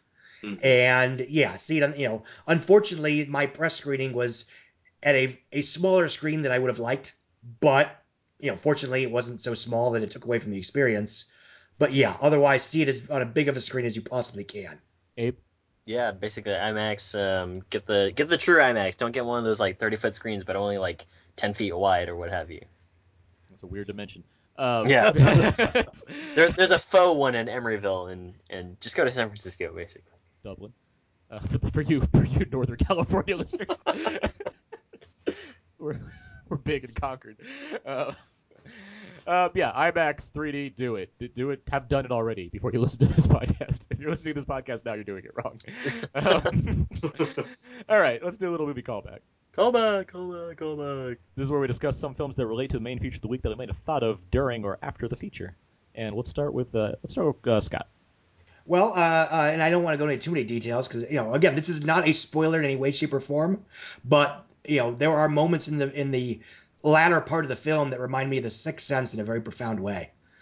And maybe I can elaborate on that in the spoiler section, maybe Yeah, not. sure. Um, but other than that, obviously, you know, Mission to Mars, which again, I, I, it's not a patch on gravity, but it's a very, you know, I think it's an underrated space picture. An Um, emotional performance of Gary Sinise in that movie. Yes, yes. Um, and again, it just sort of reminded me of the that feeling of watching a new classic. Even though I think it's certainly a more profound picture than Jurassic Park, certainly more so than Independence Day. As much as I love Independence Day for what it is, but again, it's it's it's as we get older, we see more movies. We get used to, you know, it's it's how quickly we, we become used to looking at the stars, you know, so to speak. Um, and this reminded me of the great movie going experiences of my youth when I was less when I was less used to used to it all. Um, and it really is that good and that profound and that powerful. And I am so grateful for the knowledge that I can still have an experience like that now that I am a you know 33 year old adult who sees movies every week, et cetera, et cetera, et cetera. Um, yeah, there are movies that it kind of remind me of, but let's be honest, it's one of a kind. Jordan. Uh, I agree, it is one of a kind. But I, I did think of like Apollo 13. Um, and what I, I mentioned before, I, I um, David Lean films crossed my mind, and uh, that's about it, really. Abe? Not a whole lot. Uh, certainly, Castaway came to mind, um, and as well as um, Scott, you you made up a, a, a good line about you know not looking up the stars anymore. It's funny because I was watching Men in Black yesterday because on streaming on Netflix, and uh, uh, Tommy Lee Jones has that line toward the end where he's just like, "They're beautiful, aren't they?" It's like you just never really look up at the stars anymore because I've just I've just been do- doing this do job like for such a long time. Yeah, and I, I really like the scene, and I also like how Agent J says like, "No, you won't." After he like, "See you around." But anyway, uh, yeah, so just uh, just starting Castaway, and you guys brought up Jurassic Park, which is a very good pull, just because I remember seeing that when I was like uh, eight or something like that, in 1993, and um, yeah, when when the when you saw the dinosaurs, basically you were uh, you you kind of just gave yourself away if you were uh, a child or and or really engrossed in the film, and you you were certainly put in for a very good uh, ride. So um, I I do agree that that is a feeling that I don't really get a lot, especially like this summer. So yeah. My my last um awe like favorite like people admiring things in awe scene was probably Cloudy with a Chance of Meatballs when they see the thing for the first time and they just go and it like goes to, like goes to like eight different characters Is it it's like the funniest thing. Um, I have lots here. The right stuff, Apollo 13, Children of Men, obviously, Mission to Mars came to mind, Red Planet came to mind, just both Mars movies, I guess. Uh, Tree of Life, WALL-E, and 2001: A Space Odyssey, which I'm going to talk about more in the spoiler section, but I don't talk about enough how much I love 2001: A Space Odyssey and the whole thing, not just like oh they get to Jupiter and it gets stupid. No, I like that whole. it's like so much, and yeah, there's a lot of connections I'm going to talk about with Gravity and the upcoming spoiler stuff. Um, all right, let's get to uh, let's get let's pay some let's pay some bills. Abe. Got that right. got that Audible sponsor here. Today's podcast is brought to you by Audible.com. Get a free audiobook download at aud- www.audibletrial.com slash now podcast. There are over 100,000 titles to choose from for your iPhone, Android, Kindle, or any kind of MP3 device. For you, the listeners of Out Now There and Abe, Audible is offering a free audiobook download of a free 30-day trial to give you the opportunity to check out their service. And I have a book to recommend. Broken down words. Um, 2001: A Space Odyssey, actually, by Arthur C. Clarke. what? Um, it has been over 40 years since the publication of the classic science fiction novel that changed the way that we look at the stars and ourselves. From the savannas of Africa at the dawn of mankind to the rings of Saturn as man adventures to the outer rim of the solar system, 2001 A Space Odyssey is a journey unlike any other. You can download that book on Audible, trial.com slash podcast. You can listen to that book. You can listen to it again. You can listen to it 30 other times. But you also have 30 days to check out that service. If you don't like it, you can get rid of that service. and then you can still listen to the book again and again and again if you want to. And we get credit for it. I mean, uh, whoever, we all win. Like this, this amazing thing. So download your free audiobook today at www.audibletrial.com slash the podcast. You don't have to, you don't have to, you know, add www. I just say it because it's fun to say www. okay. I think that requi- I think that filled my 45 to 60 second requirement slot for that plug. Let's get to out now feedback. Feedback, feedback, feedback. We got a lot of people writing in this week. I like it. I like our listeners writing into us. I, I really respect that. And I like to say that we've gotten a lot of new lit, uh, followers on Twitter and Facebook in the past couple weeks. Yeah. Right, Abe? You appreciate that, Abe? Yeah, I do certainly. Yeah, we've been, we've been trying to catch up uh, on our Twitter followers like, against our Facebook page. So uh, come on, guys, let's see who's more popular. Clearly, Facebook right now. And I even talk to people that don't like, they don't follow or like it for whatever reason. I don't know. But they still Yeah. say they listen and stuff. And it's nice to hear that. So, you know. And it's also nice to have people who uh, who haven't really been writing in lately write in, like uh, super early follower Tammy. They, yeah. Thanks, Tammy.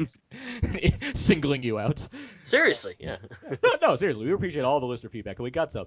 Facebook.com slash now podcast, Twitter.com slash now underscore podcast. That's where you can answer these questions that we ask. And here, I'm going to start this one. Favorite film featuring a cast of three people or less? Uh, Sam, Sam, Sam, uh, Scott put uh, my dinner. I don't know where that came from. My dinner with Andre, uh, Mind Walk, a fascinating little gem with Sam Waterston, Liv Ullmann, and John Heard. Just three people talking philosophy and science. Uh, Brandon Peters, friend of the show, put two two girls and a guy. Uh, Mike Jones has does MSTK MST3K count the movie count? Sure, I guess so. Why not? Um, Mark Hobens, a frequent guest on the show, before sunrise. Philip has the best I can do is sis- your sister's sister, which I still haven't seen. You guys have seen that, haven't you? It's a good one. Yeah. I gotta check that out. Was, it wasn't it wasn't on Netflix off instantly yesterday. I like what I was listening to Jeff Garlin's podcast. Sidebar: I was listening to Jeff Garlin's podcast, and he had, and he had Lynn Shelton and uh, Rosemarie DeWitt on. I was like, I should really see that movie. Um, Jason Ritter seemed to go like like up a scale here because at first he put Kiss Kiss Bang Bang, which didn't make any sense to me. Then he put The Hava. He wrote Boston accent. And then he put I Got It, 12 Angry Men. I mean, no one can top that. Yet the question is film featuring a cast of three people or less. So I don't understand what was going on with this. um, I put Moon with Sam Rockwell. Um, Matthew put I Agree with Aaron, Moon. And then Patrick put The Lion King, which confused me at first. They described there's no people in it. So, like, you win. Uh, Good job, Patrick. Would identity count? Would identity count? Yeah. yeah. Why not? Uh, I mean, I don't like that movie, but And then we Uh. asked, uh, what's your favorite long single take from a film? Robert writes the opening of Touch of Evil. Uh, Corey writes all of them, or all of them, from Children of Men. Uh, Ken writes, is this Tall Ken? uh, yeah, it is. Uh, Tall Ken writes, I have two: Tony Jaa kicking ass or kicking butt in The Protector, and the entirety of La Casa Muda, The Silent House. That is the Spanish version of the film that was remade with Elizabeth Olsen last year. That is a one-shot film. Oh Yeah. yeah. It is Huh. an okay film, but it's impressive from a technical standpoint. Uh, Mike writes Steve Stevens from Top Gun Anthem. Uh, Alan writes the opening of Clockwork Orange. Uh, Aaron writes Goodfellas. Uh, Philip writes Theo looking from Kee in the bombed out building from Children of Men. Uh, Matthew writes uh, I know this really doesn't count because it's all CG, but I love the opening of Revenge of the Sith. I mean, we just talked about Gravity Yeah. for an hour. I mean, I think we know. I don't, I don't think it matters what's CG and what's not these days. Uh, Adam writes the opening of 2011's Drive starring Ryan Gosling. Is that does Uh, that have a long opening scene? I don't recall. I, I think that there's a cut somewhere. I don't recall what the opening scene of that. It's just like it's, him talking. It's on the, phone, heist. right? It's the heist. it was the uh, getaway scene. and he drives away. Yeah. Oh well, that's definitely cut. I thought you meant. I don't know. I thought you meant like because the first scene's just like him talking on the phone. Yeah. Uh, Jason writes anything from Star Trek: The Motion Picture. Don't know Uh, what that I'm Sure, if he's talking about 2009 or earlier films. Uh, He put And he put specifically Star. Trek: The Motion Picture. That's the Yeah. first. Oh, motion picture. Okay, all right, sure. I'm pretty sure there's not a cut in that movie that lasts more than two seconds. the reboot. And then Willie Joe writes "Single Ladies" by Beyonce, which I'm not sure Huh? if there's a cut in there because the light goes out in in and out. But uh, sure. I mean, if he likes it, he better put it on Facebook. Yeah, you better. Yeah. Um, favorite Uh. favorite Sandra Bullock movie. Uh, Christine, a friend of mine who I've not heard from in years, saw this question and immediately jumped on it. Apparently, uh, while you were sleeping, uh, Manish agrees. While you're sleeping, Julie put the net. Mike has none, but I hope a gravity changes that. Linda also put not a fan of her in the so-called comedy she's done. Of what I have seen her in, I was most impressed with her role in A Time to Kill. Uh, Mary has The Blind Side. Jason has Speed. Philip has A Time to Kill for the win. Adam has Murder by Numbers, and April has Before going to see Gravity, I will say A Time to Kill. Fingers crossed for Gravity to be everything and a bag of chips. I will say at this point that she did see Gravity, and she did write later on that she absolutely loved everything about it. What about the bag of chips? She had three bags of chips Oh, that's a because you know she kept she kept break she kept ripping the chips in half in her hand. She had to get new chips every. Simpson style, where it's like Homer, no. Yes, just like that. I will say this for what it's worth. You know, it's not my favorite Sandra Bullock movie or anything, but if every quote unquote token female lead was as cool as Bullock was in Demolition Man, I would complain a lot less. She, she's certainly That she's was- certainly game. I'll say that. Yeah. She's certainly game. but she's like Um, that was when I first noticed her, and just the way that she turned a completely token role into a wonderful, delightful, you know, hilarious, enjoyable character. she certainly matched her meat in that film. Yes. We then asked, uh, "What's your favorite race against time type film?" Uh, Scott writes, "Not my favorite, but Nick of Time is painfully underrated." I agree. Yeah. Uh, Joe writes, "Cannonball Run." Uh, Tammy writes, "88 minutes." I don't agree. Oh no. Oh, Uh, Wait, Aaron- 88 minutes with Pacino? yes. There's someone that actually likes that movie? I, I maybe she just read a Race Against Time film. Okay. Well, well, to each their own. Yeah. Uh, Aaron writes. Aaron writes crank. Uh, Linda writes, "It's a mad, mad, mad, mad world." uh, Philip writes, "Return of the King." Uh, Bob writes, "Skipping the obvious, Back to the Future and Inception." I would say 25th Hour. Is that really a race against time? It's more like a, I'm I guess he's gonna gonna go to prison. Well, I'm- I'm- It's he's, like he's more like racing. leisure. He's like leisurely. he's just gotta- he is he's gotta- sprinting in that movie. He's got Will Edward Norton make the most of the time he has left before serving a, ma- a seven year Right. jail sentence? Come on, Doyle. Yeah. And he's running with the dog. Punch me in the face so I don't get ass raped. Uh, anyway, Graham, wri- I'm, gonna, I'm not only gonna leave that in. I'm gonna li- I'm gonna make the volume on that one much louder. Graham writes, uh, "Way back time, uh, Adventures in Babysitting." Good movie. Yeah. Not good movie. The Sitter. Going. Moving on. Oh. Uh, is there a movie that you've watched despite knowing it w- that you've never watched despite knowing it was good, but because the premise was too unsettling? Adam Gentry, guest on previous guest on the show, future guest on the show, wrote Irreversible and most films involving child abduction. That's fair. Um, Robert Robert James, friend of the show, put Lolita because I don't want the book ruined, but I have watched. I have to watch it soon for volume three of his book, and he's not happy about it. The Uh, Jeremy Irons one is very good. That's is that the Kubrick one? No, the other one. Oh, the oh no, it's not. A- yeah. Adrian Lyne. The Adrian, yeah, Yes. I'm out of here. Um, Jeanette put, yes, anything about dogs. I know I, they always have sad parts. This is true. What's up, dogs? Hello. Much of um, Christine, back again, put The Godfather, Titanic, 127 Hours, and most Tarantino movies. She Uh, doesn't watch much. Rebecca has Schindler's List, and Callum agrees. He says, yep, I've seen bits and pieces of this, but would struggle to sit down and watch the whole thing. Hmm. And now uh, it's question time. We uh, Yeah, so we, we asked uh, some folks if they want some questions answered uh, that they've been like burning to have answered by Aaron and Abe. And, And I'll, I'll say this right now: we have a lot of these questions, and, I, and so we, might not get to all of them. but we do have them, and we will ask them eventually. Some of them tie into other movies more. There's a lot of Marvel-related questions that I have on the docket, so we'll get to those when we get to like Thor Yeah. and stuff like that. Aaron, did you want to choose one? Oh no, you, I, I got a here for you. All right. You can go. So yeah, one of the questions that we had is uh, I heard that Seagal is doing uh, is going is game to do Under Siege three. How do you guys feel about this? Scott, I think, Whatever gets Andrew Davis employed again. Scott, do, do you and I agree that that that, that Dark Territory is amazing? Or Yes. yeah, I, I Uh, think, I think it's as so good as the first film. I yeah, I really Frankly. like Under Siege 2 Dark Territory.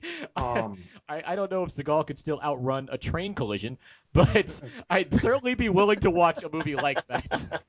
Um, if, if he was in a submarine and it was collapsing behind him and he had to move his his, his very fat self around the submarine, I'd watch the hell out of that movie. I'm All sure we he's. gotta do is shoot him filming, or we'd have to film him running, and you know everyone would be on board for that. Well, they just shoot it at a at a slower frame rate. Yeah, and then, yeah, but then like we put it in 48 frames per second, of course. Yes. Uh, no. No, I think Eric Eric is, is awesome in Under Siege too. yeah, that movie is delightful. Katherine Heigl. That's the that's maybe the Oh, that, one- that's what it is. Yes. Yeah, that's yeah. the- maybe one of the few times I liked her in a movie. Yes. All right. Um, okay, we got the next one. So yes, I, how do I how do I feel about this? Amazing about it. Let's see it. I'm surprised Machete hasn't given Seagal many more movies already. Um, You know, I think if he just lose weight, they'd probably be people willing to hire him just for kitsch factor. There you go. Philip asks, "Is there a gen- this is a good question? Is there generally a bias among Academy voters and critics against movies that are heavy on CG effects?" Um, I would say there is one against. There's there's one against giving it to to the movie for like the be all end all categories. I I think it's very rare to see movies like I don't know Avatar. Avatar win something for things like best director or even in the word in the terms of like acting categories. And the last time I think we saw something like that was maybe Aliens, where you have like a movie like that that has like a like it's huge. Sig- Sigourney Weaver was nominated for best actress in Aliens, and I think that's a, that's a great accomplishment on that part because that Yes. is already awesome, and it has a legit amazing performance from from from Sigourney Weaver in that film. But uh, any thoughts on Scott? Any thoughts on that? Uh, yes, I believe that's unfortunately the case. I think you know Zoe Saldana should have gotten nominated for Avatar personally.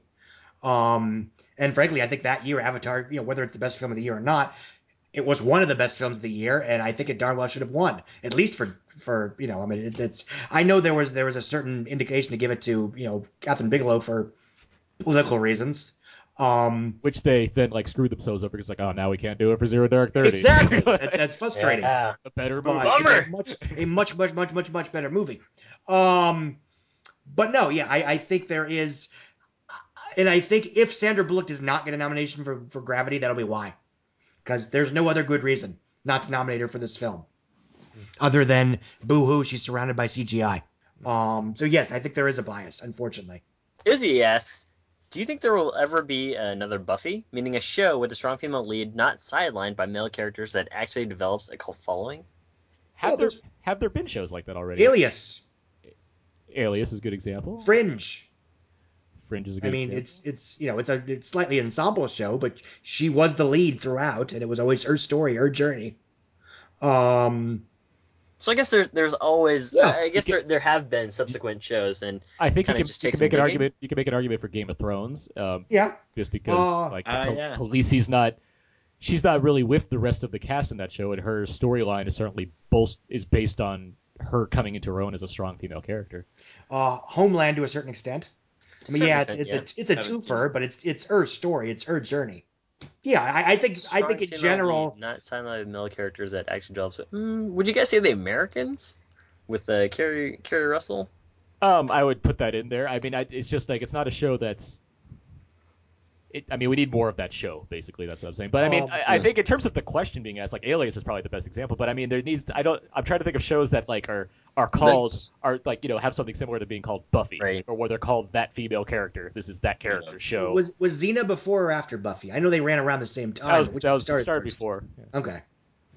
Um, no, I think in general, you know, television is a lot kinder to women than movies are. Got some. And I think it's one of the reasons why you see so many prestigious actresses finding themselves on television dramas, because you know on you know on television, you know, uh, what's her name? For, see, now I feel bad 'cause I just Marg Hel- Helgenberger, whatever her name is, Yeah. you know, is a lead for eight years on CSI.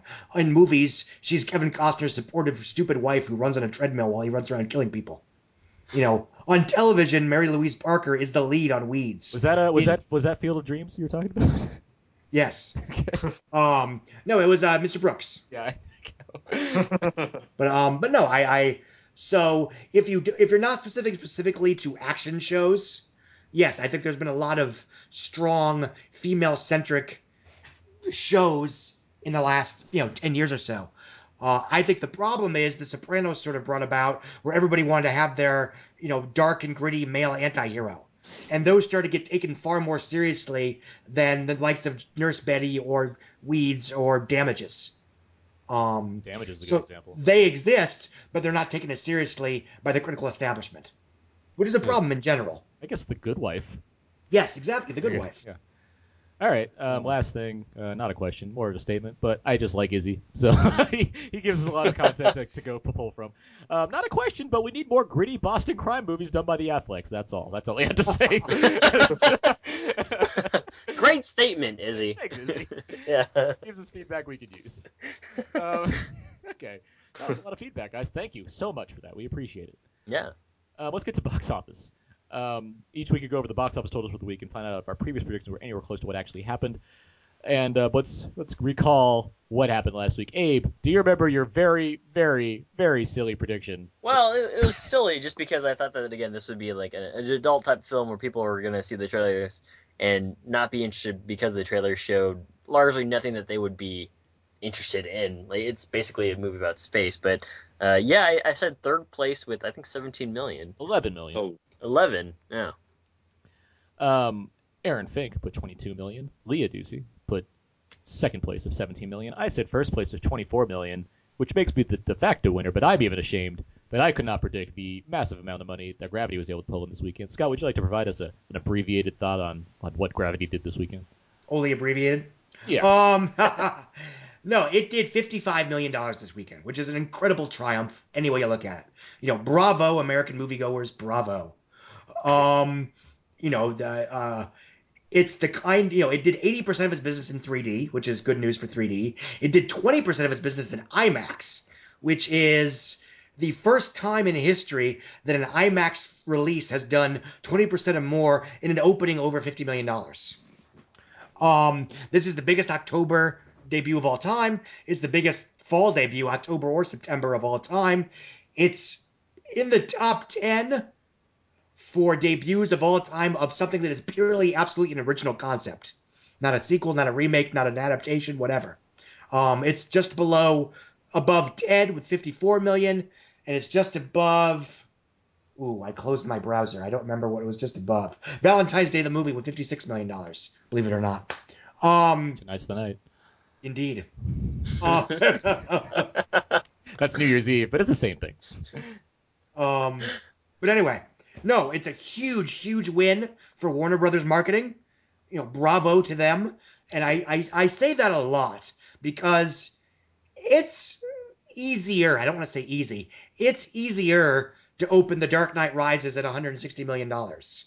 It's hard to open Magic Mike at 37 million, or The Great Gatsby at 50, you know, 51 million, or Gravity at 55 million. So, you know, I hope they all got lots of champagne this weekend, bonuses and a new car because they darn well deserved it. Hmm. They marketed the movie without spoiling the crap out of the movie, I might add. Yep. Um, which is something to be said. And if the level of discourse on my Twitter feed is any indication, it's going to be playing for the rest of the year. Um, and for one thing, I, I think I should add this is important. Sandra Bullock movies usually have really long legs. You know, in this day and age where a good weekend to final multiplier is three, her films generally do four multipliers, four and a half, five. The the the Blind Side did seven and a half times its opening weekend, which puts Gravity at four hundred and twenty million dollars. By the way, probably not going to happen, but let's just throw it out there for fun. Uh, even if it does three and a half times its opening weekend, it does 195 million dollars. Which you throw in Oscar buzz, and there will be Oscar buzz. It's gonna. I I I would be shocked if this movie doesn't do over 200 million dollars. Now that doesn't mean it's a flop if it only does 160. Uh, I don't want to be that guy. Um, but it had a 3.17 weekend multiplier. Um, it jumped up by a third from Friday to Saturday, which never happens for a live action movie. Period. It just doesn't happen. Um, so long story short, huge opening weekend, huge triumph for the industry in general. This is the kind of film that makes people want to reminds people why they go to the theaters in the first place. Um, in every sense of the word. And people love it. Everybody you've talked to, pretty much everybody you've talked to, got you know feels they got their money's worth. They're telling their friends to go. I would not be surprised if it doesn't there 40 million next weekend. Um, but again, I don't, you know, I'm always wary of saying statements like that because I don't want to be the guy that said, "Oh, I thought it would do 40 and it only did 25." Boo hoo. Um, but no, I think it's going to be, I think it's going to have a very small drop next weekend, um, because it is, ironically, because Paranormal Activity moved to next year for whatever reason, it's pretty much the only horror game in town. Sorry, Carrie. Um, I, I don't think that's really going to fill the bill. So it's going to play as the de facto scary movie for the entire month of October. And it keeps those IMAX screens I think until Catching Fire. I don't think Thor is getting. Is Thor on IMAX? Thor's an IMAX. Drat, never mind. It keeps them for a solid month. Um, unless Ender's Game is an IMAX. It Ender's keeps Game them is for an three, IMAX, yeah. It keeps them for, for three weeks. Captain Phillips is an IMAX. God, damn it! It is. it's in limited In IMAX. limited IMAX. Uh, but here's what I think is going to happen. Runner Runner's movie in IMAX right now. Ah! Machete Kills in IMAX. Um, but no, in all honesty, this is the kind of movie that IMAX is made for. The kind of movie 3D is made for. What I think is going to happen is going to make a gajillion dollars, you know, um, and I think it's going to return to IMAX in February, January when the Oscar season's in full Yeah, bloom Just like The Dark Knight did. because RoboCop ain't going to do it. Sorry, folks. Saw that trailer in IMAX. oh boy. Yeah. Yeah. Disappointment in three stories, or however tall an IMAX screen is. Ten stories. Um, but anyway, um, yeah, it's a huge, huge win in every sense of the word. It's Sandra Bullock's biggest opening. It's George Clooney's biggest opening. Um, it's one of the biggest openings off the top of my head for a female-driven movie. Um, it might be the biggest other than the Hunger Games offhand, other than the maybe the Twilight films. But even that was, you know, a two-hander between her and, and Robert Pattinson. Um, And Shorts Boy. Yes, and Shorts Boy. Um, but no, I mean, I, I could talk all day about what a huge win it is. But again, you know, nice work, American moviegoers. For once, you didn't let us down. All right. Um, yeah. Uh, let's move on here. Um, let's get let's well, well, actually let's move on to this. What time is it, Dave? Oh, Aaron, is it that time for uh games?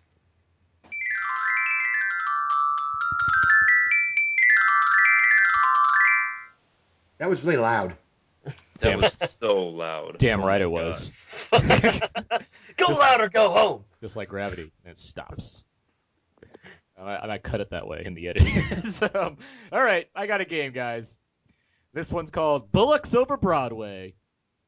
Yay. Hold for laugh. I have cl- everyone close their Sandra Bullock browser right now. Do that. I'm watching you. Oh. Okay. I am going to read a description, ba- powered by IMDb, of an uh, of a Sandra Bullock movie, and you have to guess what movie that is. As some of you might know, to ring in, you have to say your name first and then say the name of the movie. That's new. Uh, yeah, you haven't been on in a while. I Um, don't like that. yeah, it helps. Um, it keeps everything more, you know, easy to get going. So yeah, say your name first, then say the answer. Um, if I need to, I'll try to drop a word if it makes it too easy. But for the most part, um, I'm just going to read these straight up. Um, so this one, I'll, get, I'll toss you a softball right here. A young cop must prevent a bomb exploding aboard a city. Godspeed. Godspeed, thank you. Uh, a young Gods- cop that's must. great. okay, good job. uh, Robert De Niro, Godspeed. Um, okay, Scott's on the board. All right. Try to let me finish the whole thing. These next ones. let's, let's have a little order. Oh, you didn't was say that. really You're just adding rules. Yeah, well, no, it was a softball that first one. Okay, but try to let me finish the whole thing now. Okay, here we go. Here's the next one. A computer programmer stumbles upon a conspiracy, putting her life and the lives of those around her in great danger. Scott. Aim the net. That was a tie, I think, between Abe and Scott. I didn't hear Jordan because I What- assume he Oh my see it. god. I spoke so quickly. All right, here's the next one.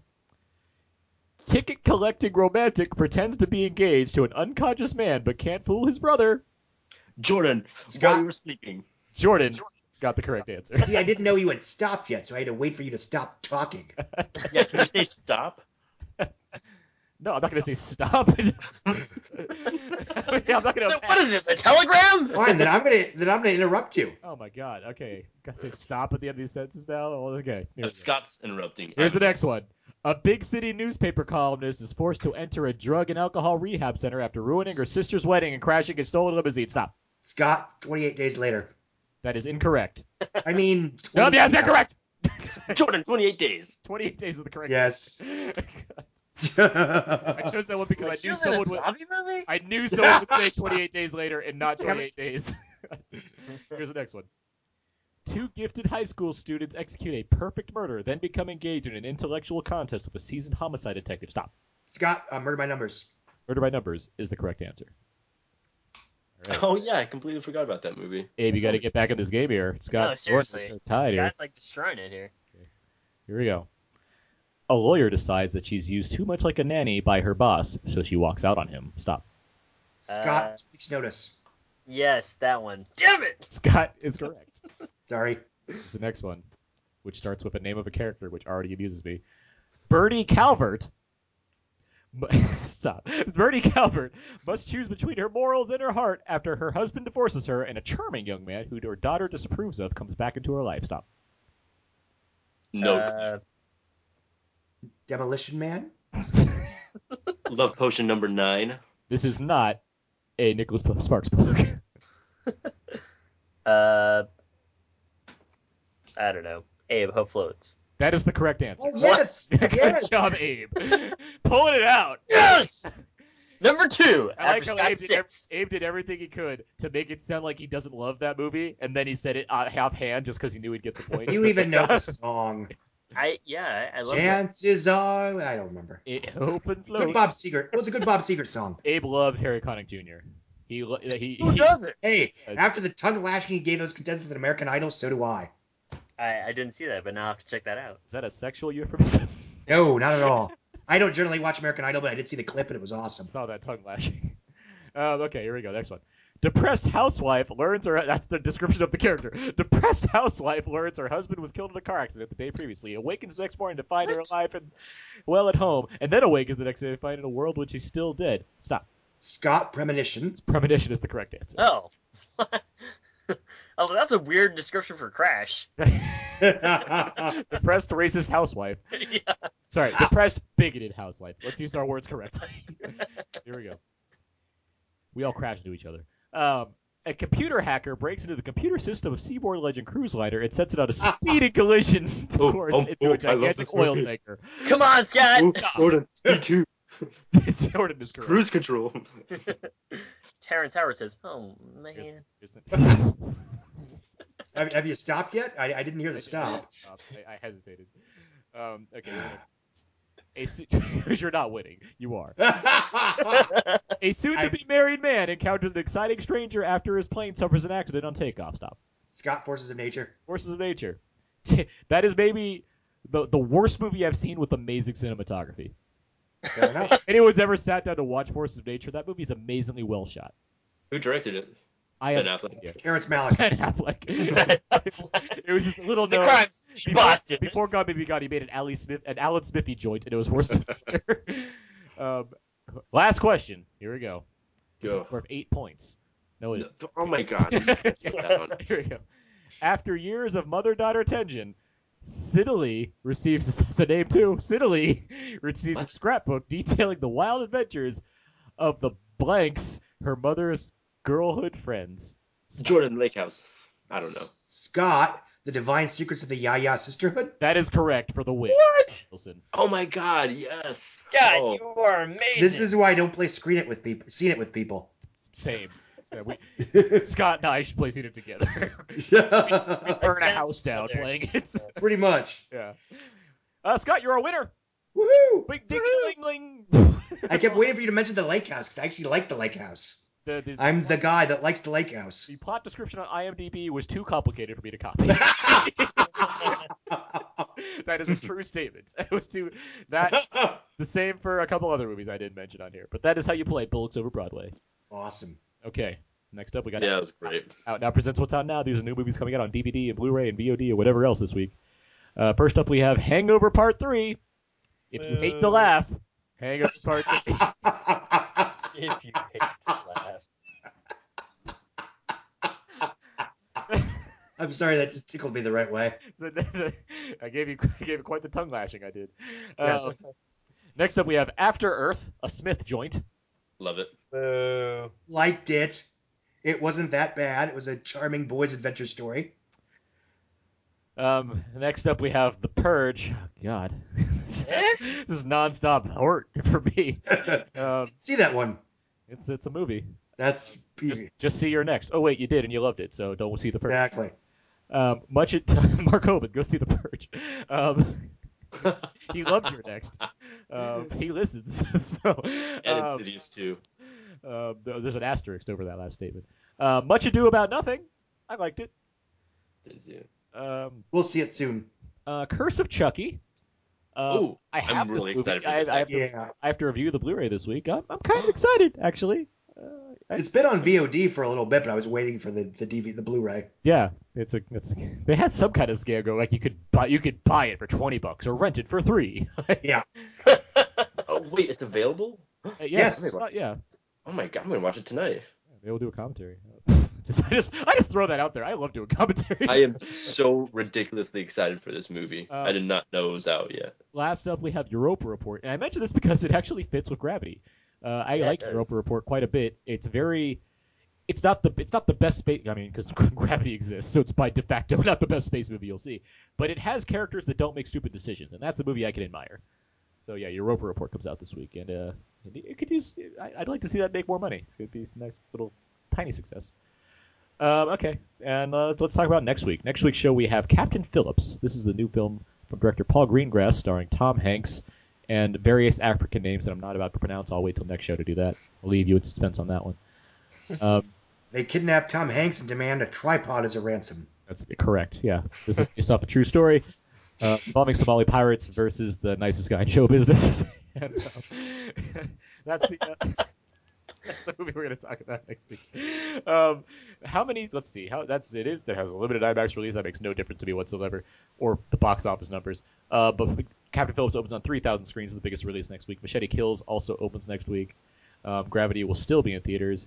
Uh, to point out some Paul Greengrass features, uh, Green Zone didn't quite set the world on fire, but the Bourne Ultimatum certainly did with a $70 million opening weekend. United 93, good close relation, except this is a little bit, you know, plays a little bit broader, I'd imagine, um, and probably a little less heavier, although I hear it's quite exciting, so I'm excited to see it. Um, but, uh, yeah, I can't think of, I mean, what directly relates to to uh, Captain Phillips offhand. I don't know. Um, but whatever. With all that said, what do we? Speed two cruise control. Phase two cruise. Yeah, that's actually yeah. That is yeah, good one. Thoughts on the box office next week? Uh, or Abe? I, I'd like to see Gravity stay number one, but uh, I'd probably say uh, uh, Captain Phillips comes in. Uh, yikes, that's tough. Mm. I'm gonna say first place with uh, probably uh, I don't know. I don't know what is a good number. Thirty-three million dollars. That's actually a good number, I'd say. Good reasonable guess, Abe. Jordan. it bombs next week. Yeah. Thomas. Um, I I think Gravity is going to be number one again. Like I said before, I think it's it's a movie people are going to want to see multiple times in theaters and bring their friends to it. Um, I, I guess uh, 33. I mean, Second place? Oh, sorry, first place, Gravity. Oh, first place. no, but to predict Captain Phillips. Okay, sorry. Oh God. Uh, second place with 28. Scott, thoughts? Machete Kills number one. yeah. Very Yeah. well could be. no, it won't. Um, um, no, they'll be thrilled. They'll be thrilled with 10 million on that one. Um, especially because it's open road, which is much smaller than Fox. Fox did the first one. Yeah. Um, kiss those overseas guys goodbye. Captain Phillips is the number we're trying to predict. Yeah. Okay, fine. Uh, Captain Phillips does 20 million We're, bucks. we're running long. I'm sorry. Sorry. Captain Phillips did. Uh, Gravity does 40. Captain does 20. Machete does five, seven. I don't know. Who cares? It's got Amber Heard. Yes, it does. if I may add, yes, it does. Um, that's not, that, that makes it very exciting for me. Um, see all the boys love Mandy Lane on demand now. Not Um, bad. Which ironically will be in theaters next weekend, same Yes. weekend as Machete Kills. There you go. you, you heard? Um, I'm sorry. I'm done with that forever. I will say second place. I because I, I do think the mix of Gravity being amazing and people liking Gravity and Captain Phillips being R-rated and slightly in, I don't know about heavier because Gravity's not exactly light, but I mean it's dealing with like hey Somali pirates. Um, so I'm gonna say second place, but I'll still say like like a strong. Eh, a strong like 25 million. Tom Hanks, you know, whatever. Let's, let's do that. Um, if it if it dwindles the amount that Larry Crowne made in theaters, I'll be all the more happier. Least favorite film of 2011. Okay, moving on. Um, that's it. We've moved on to Yeah. nothing, guys. We've done it. We've done our massive Gravity podcast. Very happy to have you guys here. That's going to do it this week for Out Now with Aaron and Abe. You can find more of my work on my personal blog, thecodeofzeke.com, where you can find all my written movie reviews. As well as at wiselyblue.com for my Blu reviews. You can also find me at twitter.com slash Aaron's PS3. Abe? And you can find more fun stuff at walrusmoose.blogspot.com and twitter.com slash walrusmoose. Hashtag The Last of Us is not done yet. Scott? Forbes. Uh, yeah, Forbes. uh, Jordan? Uh, Twitter at Amsterdam Chap. I can't wait to find another thrilling damn, damn dirty blog entry. um, yeah, okay. It's not funny. It's not, no. I've read your writing. um, sorry. Is there a joke I'm missing? No, he, ha- he hasn't posted He just doesn't update since in the, a while. Since the trailer of Oz the Great and Powerful, I believe, is the last. Oh. thing he posted. Um, but yeah, you can. On You that know, note, you can Don't find more. quote me. Thanks, Jordan, for being on your last out now episode. You can find all the episodes of Out Now Their Name, including the many wonderful ones featuring Jordan Grout, at iTunes and Stitcher. Also at hhwld.com. You can find all the other shows there, including the Walking Dead TV podcast, The Legion of Dudes, Half Hour Wasted, and the Ichabod Cranecast, which I host with frequent guests of the show, Maxwell and Brandon. We talk about the Spock series Sleepy Hollow on a weekly basis, and we're having fun doing it. You, also, you can also check us out over at outnow.podomatic.com where you can find the latest uh, releases as well as exclusives such as Q&As and our nights episodes. Uh, check us out over at youtube.com slash podcast for the main reviews, which might be switching up uh, pretty soon here. You can also email us at outnowpodcast at gmail.com. Feel free to let us know if we used way too many hyperbolic statements to describe gravity, or if you just thought it was as amazing as we did. Interact with us over at facebook.com slash podcast where we will answer your questions, as well as you can ask us questions that we'll answer on the air. Twitter.com slash outnow underscore podcast. Feel free to follow us. I, I'm, I'm I've been really bad about re like putting the, the questions that we do on Facebook on Twitter as well, but I'm gonna try to do that this week as well. I'm gonna try to keep that in mind. And also check us out uh, over at outnowpodcast.tumblr.com where we kind of reblog things as well as post our new shows and uh, post up things that we find fun around the internet. And uh, yeah, that is gonna do it for this week's episode. Stay tuned for later in the week. We will post a more spoiler heavy episode based on based on Gravity and you know more thoughts that we had on the film. But for now, uh, that's gonna do it. Thank you, Scott and Jordan, for coming on the show with us today. Always a pleasure. I'm glad to be back. It's great fun. And uh, yeah, until next time, so long. And goodbye.